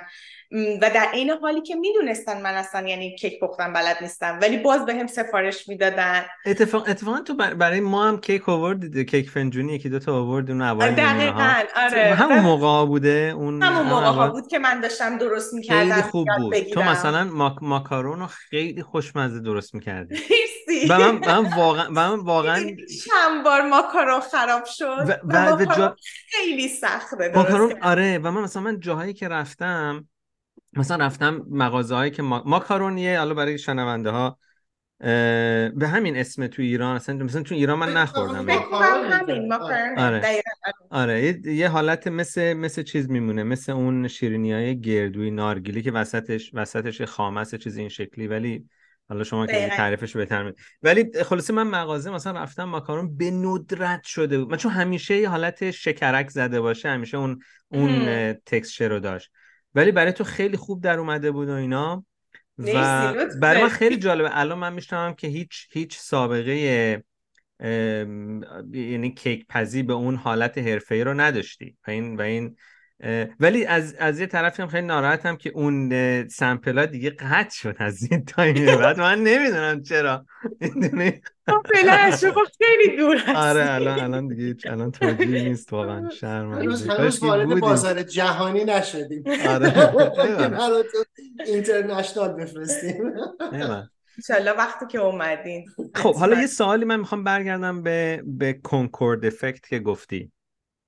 خب محمد تو در این مدت الان نزدیک به به حال یه،, یه لیسانس مکانیک داری فوق لیسانس مکانیک داری یه 5 6 سال فکر کنم سابقه کار داری این مدت شاید هم بیشتر. حس می‌کردی منطقیه واقعا؟ هم یه جورایی خیلی از اینا رو بذاری کنار بعد یه یه business شروع بکنید با هم دیگه؟ یا استراتژی چی بود؟ چطوری چطوری می‌خواستی این کارتو ادامه بدی همزمان این business هم ببری جلو. سوال خیلی خوبی پرسیدی. من یه استراتژی رو در واقع از اول بخوام توضیح بدم. یه مسئله هست که گفتنش و پذیرفتنش برای خیلی ها یکم سخته ولی واقعیته. یعنی وقتی که کسی درگیر این موضوع میشه می‌بینه که غیر از این نیست. و اونم یه مسئله به اسم work life balance. اینکه خیلی ها به این موضوع اعتقاد دارن که خیلی ها اعتقاد دارن که باید به اندازه به اندازه کار کنی که از زندگیت نمونی و به اندازه خوب استراحت هم داشته باشی و اینها رو توی یک بالانس نگه داری. واقعیتش اینه که شما اگر زندگی افراد موفق business ی نمیگم افراد موفق در هر زمینه واسه اینکه خیلی ها خب در خارج از business خیلی زندگی شاد و خوبی دارن و خودشون رو خیلی موفق میدونن. همینطور هم هست. ولی افراد موفق business ی کسانی هستند که برای رسیدن به موفقیت در اون business مجبور شدن work life balance رو بشکنن. تو نمی‌تونی روزی 8 ساعت بری سر یک کار و بر این امید باشی که یک business خیلی موفق خواهی ساخت. تقریبا امکان نداره. مجبوری که برای یک بازه خاصی 8 ساعت بری سر کار 8 ساعت دیگه روی business ت کار کنی نخوابی سختی بکشی تا به جایی برسه گزینه دیگه وجود نداره. نمیشه با استراحت کردن و مقدار خیلی کم کار کردن یک business رو به موفقیت رسوند. البته خب اگر شرایط ایجاب بکنه که تو یه backup مالی داشته باشی پشتوانه مالی داشته باشی که کلا از کارت بیای بیرون و بگی از این بعد روزی 8 ساعت ها می‌خوام بزنم روی business خب اون خیلی استثناست. کم پیش میاد. برای شرایط من استراتژی وجود داشت این بود که من نمی‌تونم از کارم بیام بیرون. من باید همزمان کار کنم و همزمان این مسائل مالی هست و اتفاقات دیگه که داره همزمان میفته تورمی که به وجود خواهد اومد وام خونه خرجی که داره هی بالاتر میره. اگر بخوام یه کاری بکنم که زندگی من بره جلوتر باید بپذیرم که خیلی خستشم برای یک مدت کوتاهی یا حالا هر چقدر که دیگه خودم تشخیص میدم همین مسئله که حالا من گفتم و تو هم الان بهش فکر کردی بحث کنکورد ایفکت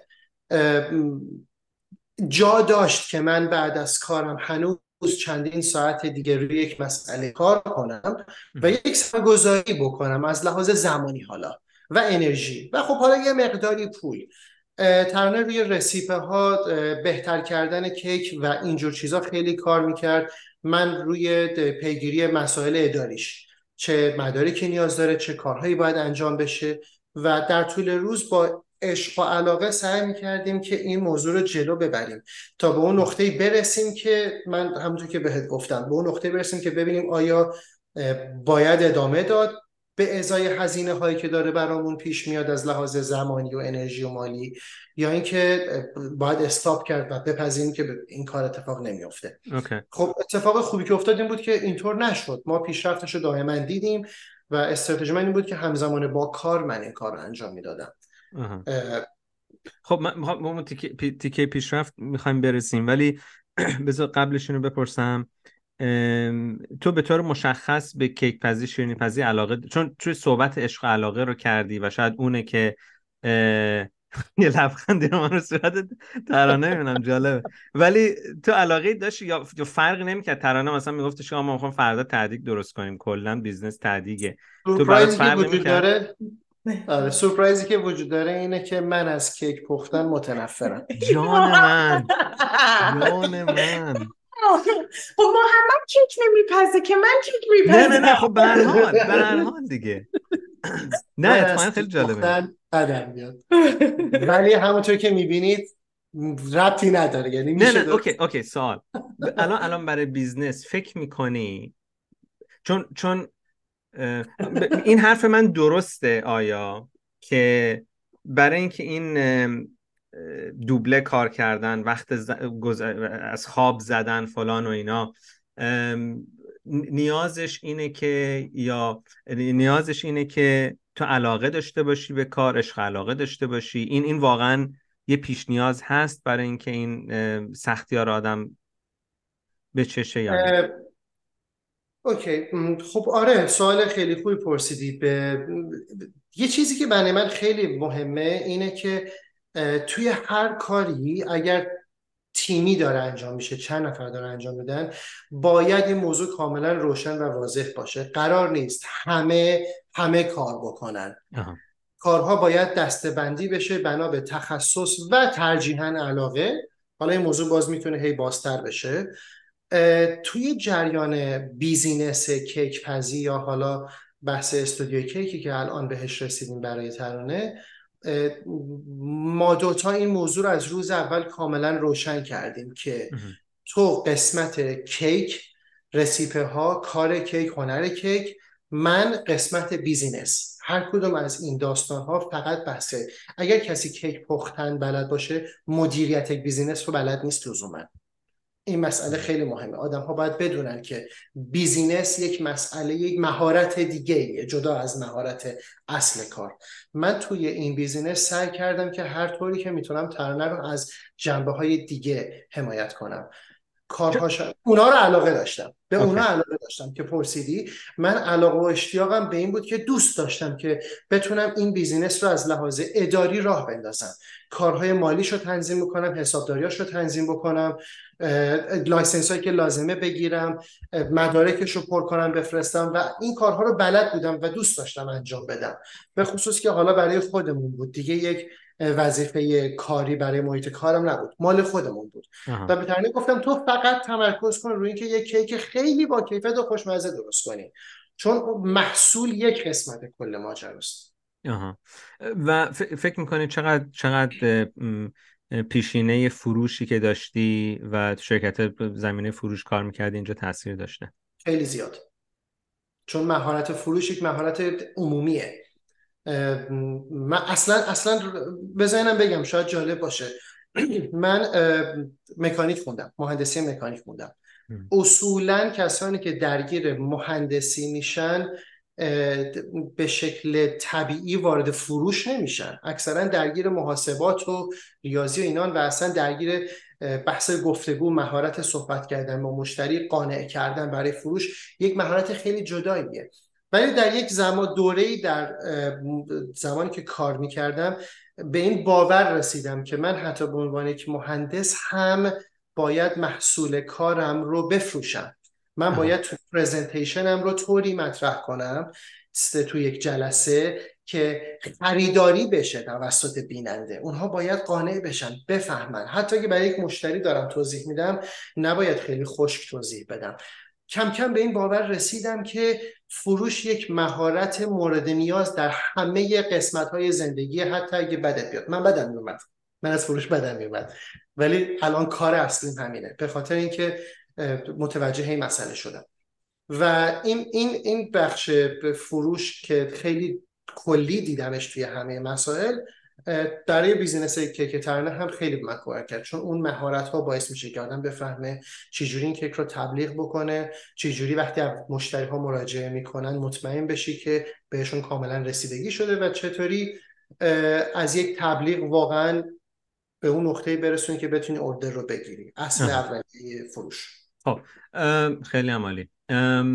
بچه من می‌خوام الان تو این این تیکه از صحبت یکم سوالای جزئی تری بپرسم از دینامیک بین دوتاتون موقعی که این business رو شروع کرده داری کار می‌کنید خب؟ اگه هر جا از خط قرمزی دارم رد میشم به هم خودتون بگید. می‌تونید جواب ندید یا می‌تونید رد کنید سوال. خب؟ دلیل دلیل این که اینو می‌خوام این موضوع رو می‌خوام ازتون بپرسم کلا. نه سوال خیلی چیزی نیست. زیادی شخصی فکر نمی کنم باشه حداقل ولی بهم بگید اگه اگه بود. به هر حال شما زن و شوهرید. به هر حال partner ید همدیگه رو دوست دارید. نمی‌دونم یه یه زندگی رمانتیک دیگه هم دارید که بعد بهش برسید و همه اینا. الان دارید برای خودتون business جدی دارید run می‌کنید خب؟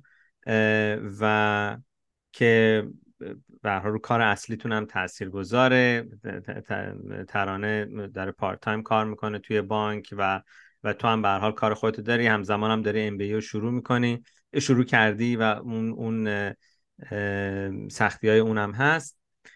سوال اینه که به عنوان این سوال می‌خوام شاید از ترانه اول من بپرسم که موقعی که این کار شروع شد این attitude ی که مثلا از از محمد داریم می‌بینیم مهندس analytical کار sales کرده business سرش میشه فلان و اینا این گاهی اوقات رو اعصاب نبود که بابا مثلا ریلکس هر حال من دارم مسئول درست می‌کنم. همین به هر حال یه طوری میبریمش جلو. چرا مثلا اینقدر سختش می‌کنی؟ یا مثلا استراتژی برای چی می‌خوای راه بندازی؟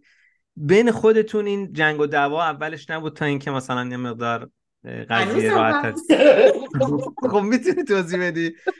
چه جوری؟ چون واقعا اشترام ناپذیره. قشنگ یعنی دو تا شریک توی کار این اتفاق براشون میفته چطور اولا بگو تو چه چیزایی ممکنه گاهی اختلاف نظر پیدا کنین؟ و اگه باشه چطوری مراقبید که این تاثیر نمی‌ذاره تو زندگی شخصیتون؟ اون قسمت مثلا می‌دونی رومانتیک داستان. ببین خب اون اوایل کار من می‌تونم بگم که قیمت گذاری روی محصول اصلا یک پروژه برای خودش. اینکه آره. تو در بیاری هزینه ها تو و بنا به ساعتی که داری روی اون محصول کار می‌کنی و اینکه بتونی یک قیمتی برای اون محصول یک قیمت نهایی رو تعیین کنی. خب من و محمد هنوزم که هنوز سر این موضوع با هم دیگه اختلاف داریم.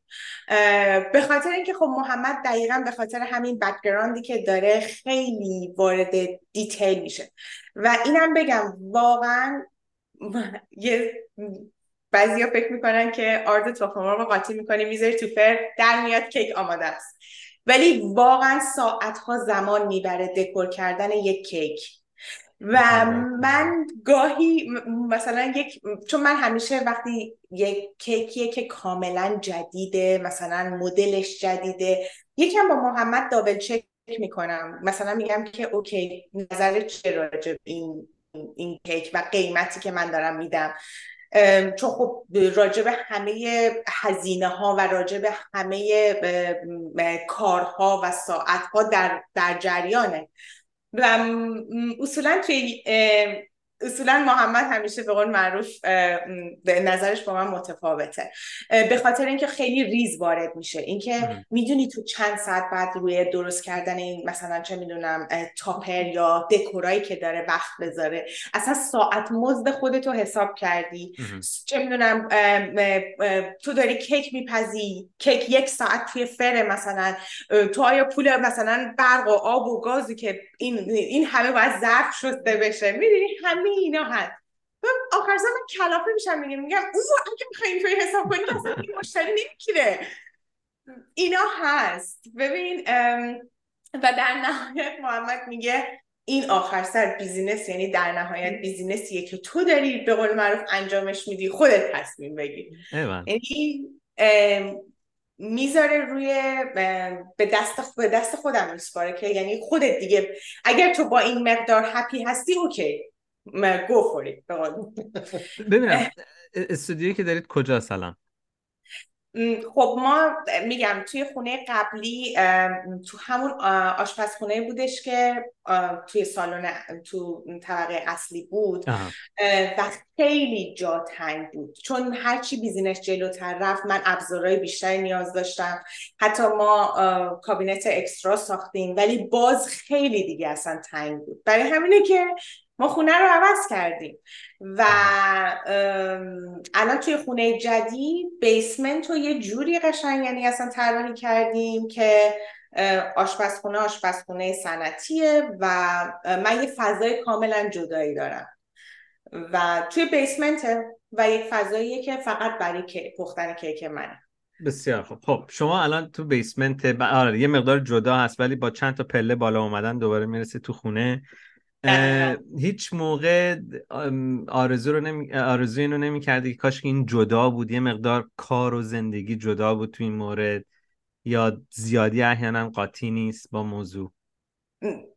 الان دیگه نه ولی تو خونه قبلی خیلی سخت به خاطر اینکه یعنی من اگه ویکند ها وقتی که اوردر داشتم یعنی زندگی کاملا قفل می‌شد. چون مثلا اصلا نمی‌شد کسی وارد آشپزخونه بشه. ما نهار شام نداشتیم. سخت بود خیلی سخت بود. چون یه دونه آشپزخونه بود و من تمام مدت داشتم توی اون آشپزخونه کار می‌کردم. و ولی الان می‌تونم بگم نه این حس جدا بودن رو واقعا دارم و خیلی راحت چون فضای مناسبیه و آشپزخونه بالا رو من دیگه کاری ندارم. می‌خواستم برگردم به اون اون حس و حالی که گفتی. گاهی اوقات اختلاف نظر پیش میاد مثل مثل هر هر کسب و کار دیگه ای به حال ناخودآگاه تاثیر می‌ذاره روی رابطه دو نفر. چه کار می‌کنید که رابطه بین خودتون احیانا تحت شعاع اون موضوع قرار نگیره؟ راستش چیزی که اتفاقی که تو زندگی من و ترانه افتاد این بود که گریز می‌زنم به همون سالهای دور. این این شش سالی که ما از هم دور بودیم تا بالاخره به اون نقطه رسیدیم که با هم ازدواج کردیم. یک نتیجه خیلی فوقلاده ای که داشت این بود که ما فهمیدیم واقعا باید قدر لحظه هامون رو بدونیم. اینکه چه روزها و شبها و زمانهایی بود که ما دوست داشتیم که ای کاش پیش هم بودیم و نبودیم. پس اگر این اتفاق انقدر برامون مهمه نباید اجازه بدیم. از این به بعد که حالا به هم رسیدیم اتفاقاتی پیش بیاد که باعث بشه روزها و لحظه هامون رو از هم دور بشیم قهر کنیم یا چنین اتفاقاتی بیفته. خیلی حواسمون به این موضوع هست و ارزش قائلیم برای اون زمان ها مسئله دوم مسئله گذشته ترنه خیلی از خودگذشتگی توی زندگی نشون داد که فکر می‌کنم لازمه هر زندگیه. من هم تلاشمو کردم تا جایی که می‌تونم این موضوع رو داشته باشم. یه چیزی که خیلی به خصوص حالا سر جریان بیزینس به ما کمک کرد که این موضوع به زندگی ما ضربه خاصی نزنه پذیرفتن واقعی حق و حقوق همدیگه است. اینکه ترانه به عنوان همسر من و کسی که این business رو در واقع ایدهش رو شروع کرده و داره پیش می‌بره با تمام قدرت داره پیش می‌بره. در نهایت حق و حقوق کامل تصمیم گیری برای این business رو داره و من این حق رو بهش میدم و این حق اصلا مال من نیست که بهش بدم. داره. و خودم رو در کنار ترانه از دید business فقط به عنوان یک مشاور می‌بینم. اینکه بهش بگم که به نظر من این کار درسته این کار غلطه ولی در نهایت تصمیم توه. من به تو چیزهایی که می‌دونم رو اطلاع میدم تو باید تصمیم بگیری. این مسئله توی هر جریانی که از لحاظ business ی بینه به نظر من دو تا partner اتفاق بیفته خیلی کمک می‌کنه. اینکه آدم ها بدونن که جایگاهشون برای تصمیم گیری چیه و واقعا موضوع رو بپذیرن و احترام بذارن بهش بسیار همه چیز شیرین تر میشه.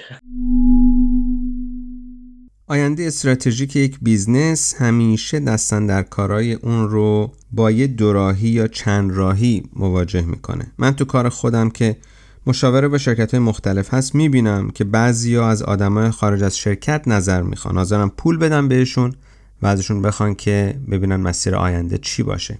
برای محمد و ترانه هم این مسئله رو جویا شدم. این case به طور مشخص خیلی جالبه چون نه تنها این دو شریک business ی هم دیگه هستن بلکه شریک زندگی هم هستن. بشنویم جوابشون رو. ببین من خیلی دوست دارم با توجه به خب برنامه های زیادی رو داریم فکر می‌کنیم روش. ولی یکی از چیزهایی که من خیلی دوست دارم انجامش بدم اینه که دوست دارم چون فضای الان فضا رو دارم. دوست دارم شروع کنم حالا چیزایی که بلدم رو آموزش بدم.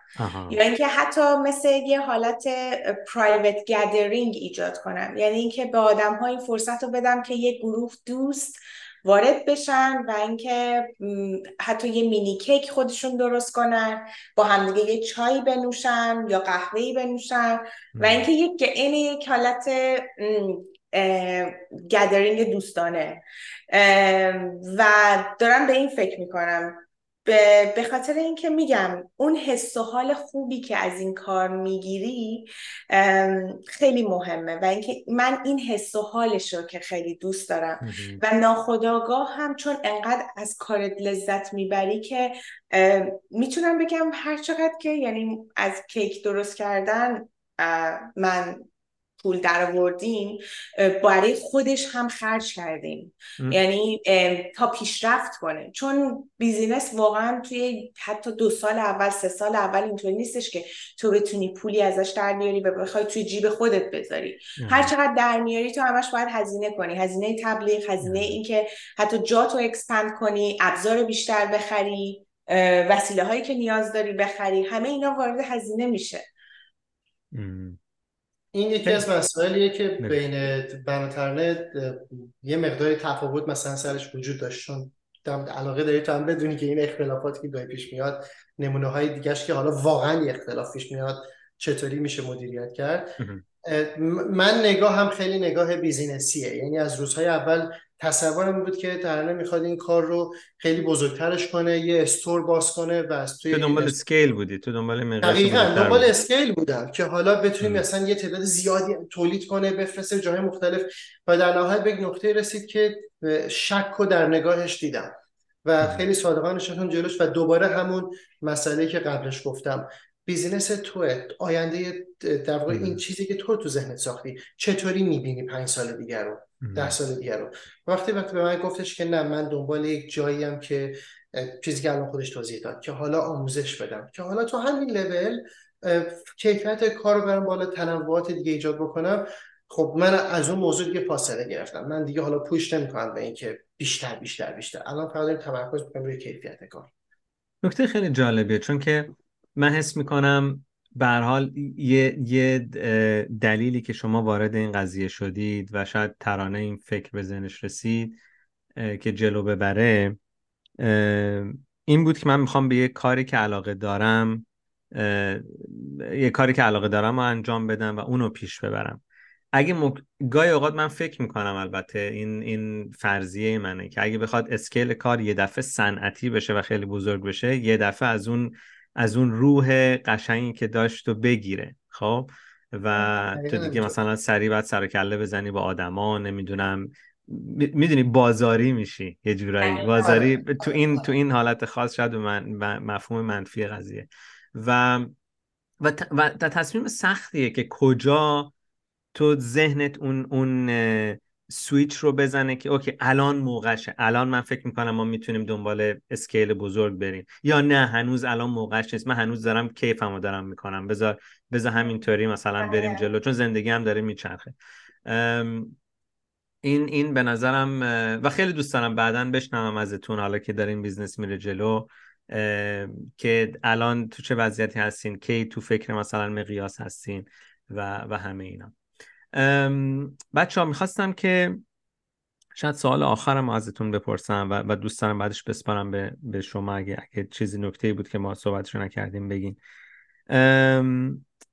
یکی از دلایل مهمی که هر دوتاتون گفتین برای شروع این کار یا تغییر زیاد توی توی روند زندگیتون از از روزمرگی خسته شده بودین. سوالم اینه که الان شما دارید از مشتریات سفارش کیک می‌گیرین و دارید کیک درست می‌کنید. احیانا دوچار روزمرگی نمیشین الان. برای من واقعا روزمرگی نداره. می‌تونی بگی چرا؟ به خاطر اینکه ببین هر مشتری با اون یکی مشتری فرق می‌کنه اپروچش فرق می‌کنه. کلا انگار هر کسی که میاد که یه کیکی رو سفارش بده انگار یک دنیای کاملا جدیدیه برای من. و اینکه مدلی که تو باید با مشتری صحبت کنی و اینکه اصلا چجوری مشتری تو خوشحال نگه داری و اینکه اصلا مدل هر کیک متفاوته و داستان هر کیک به قول معروف متفاوته و اینها واقعا باعث میشه که این روزمرگی پیش نیاد. مثلا اینکه مشتری دارم که از همون اوایل کارم داره به من سفارش میده و اینکه کاملا دیگه منو می‌شناسه یا یه مشتری هست کاملا جدیده و اینکه اینها دنیاهاشون متفاوته. و برای من نمی‌دونم چون که خیلی تنوع کاری زیادی دارم. اصلا این روزمرگی رو این حس روزمرگی رو به من نمیده. خیلی جالب. اینو مقایسه کن برای من. چون الان پارت تایم تو بانک داری کار. مقایسه کن برای من با مشتریایی که میان تو بانک و سوالای متنوع ازت می‌پرسن هر روز. حس این نسبت به اون. ببین خب آخه کار بانک کاری هم هستش که یعنی من دوست دوست داشتم و دوست دارم. ولی می‌تونم بگم که شاید به صورت full time خیلی برام اینه یعنی روزمرگی برام ایجاد می‌کرد. ولی انگار که الان ترکیب یک کار part time با کار کیکی که الان دارم انگار این بلنس رو در من ایجاد کرده. کدومش با, با, با روحت و درونت سازگارتره؟ کیک درست کردم. چون کاریه که واقعا اولین باری که من اصلا کلا ذهنم همیشه همه جا هست. اولین باری که خیلی من داشتم فقط به کیک دکور کیکم فکر می‌کردم واقعا موقعی که دارم کیک درست می‌کنم. یعنی تمام ذهنم فقط برای اون کیکه. خیلی متمرکزم. ولی خب این تنها کاریه که وقتی دارم انجامش میدم متوجه شدم که خیلی دوست دارم که انقدر متمرکز دارم بهش توجه می‌کنم. نکته خیلی جالبه بود. محمد نظر تو چیه؟ رسیم روزمرگی به نظر من دو سه تا پارامتر دیگه هم داره که باعث میشه اون روندی که هر روز داره یک شخص انجام میشه براش آزاردهنده بشه. یکیش مسئله استقلال داشتن توی تصمیم گیریه. اگر کاری که هر روز داری انجام میدی تصمیم یک شخصیه که رئیس توه و بالا دست توه این تاثیر می‌ذاره در اینکه گاهی آزاردهنده بشه. چون یه روزی هست تو بیدار میشی حوصله نداری کار کنی. به هر دلیلی ولی مجبوری کار تکراری رو دوباره انجام بدی. وقتی که بیزینس مال خودت باشه این اجازه رو داری که چند ساعت جابجاش کنی یا اصلا بگی من امروز تعطیلم. بپذیری که داری ضربه مالی می‌خوری ولی اون روز تعطیل کنی. روزمرگی اداری و کاری و کارمندی این آزادی رو نداره. درست این, این یه مسئله است. مسئله دوم هم اینه که یک هنرمندی که هر روز پا میشه یه بوم نقاشی می‌ذاره جلوش نقاشی می‌کشه سی سال این کارو می‌کنه هیچ وقت اینو روزمرگی نمی‌بینه. به خاطر اینکه مهمه که آدم ها اون قسمت هنری ذهنشون رو هم توی کارشون بیارن. حالا بعضی این قسمت هنری رو توی کار اداری هم میشه آورد میارن. ولی به نظر من یکی از یکی دیگه از دلایلی که برای ترانه این موضوع هیچ وقت تکراری نشده و من ازش شنیدم و دیدم همین بخش هنریه. بخش ریاضی و منطقی مغز وقتی دائما تکرار میشه گاهی آدم رو خسته می‌کنه.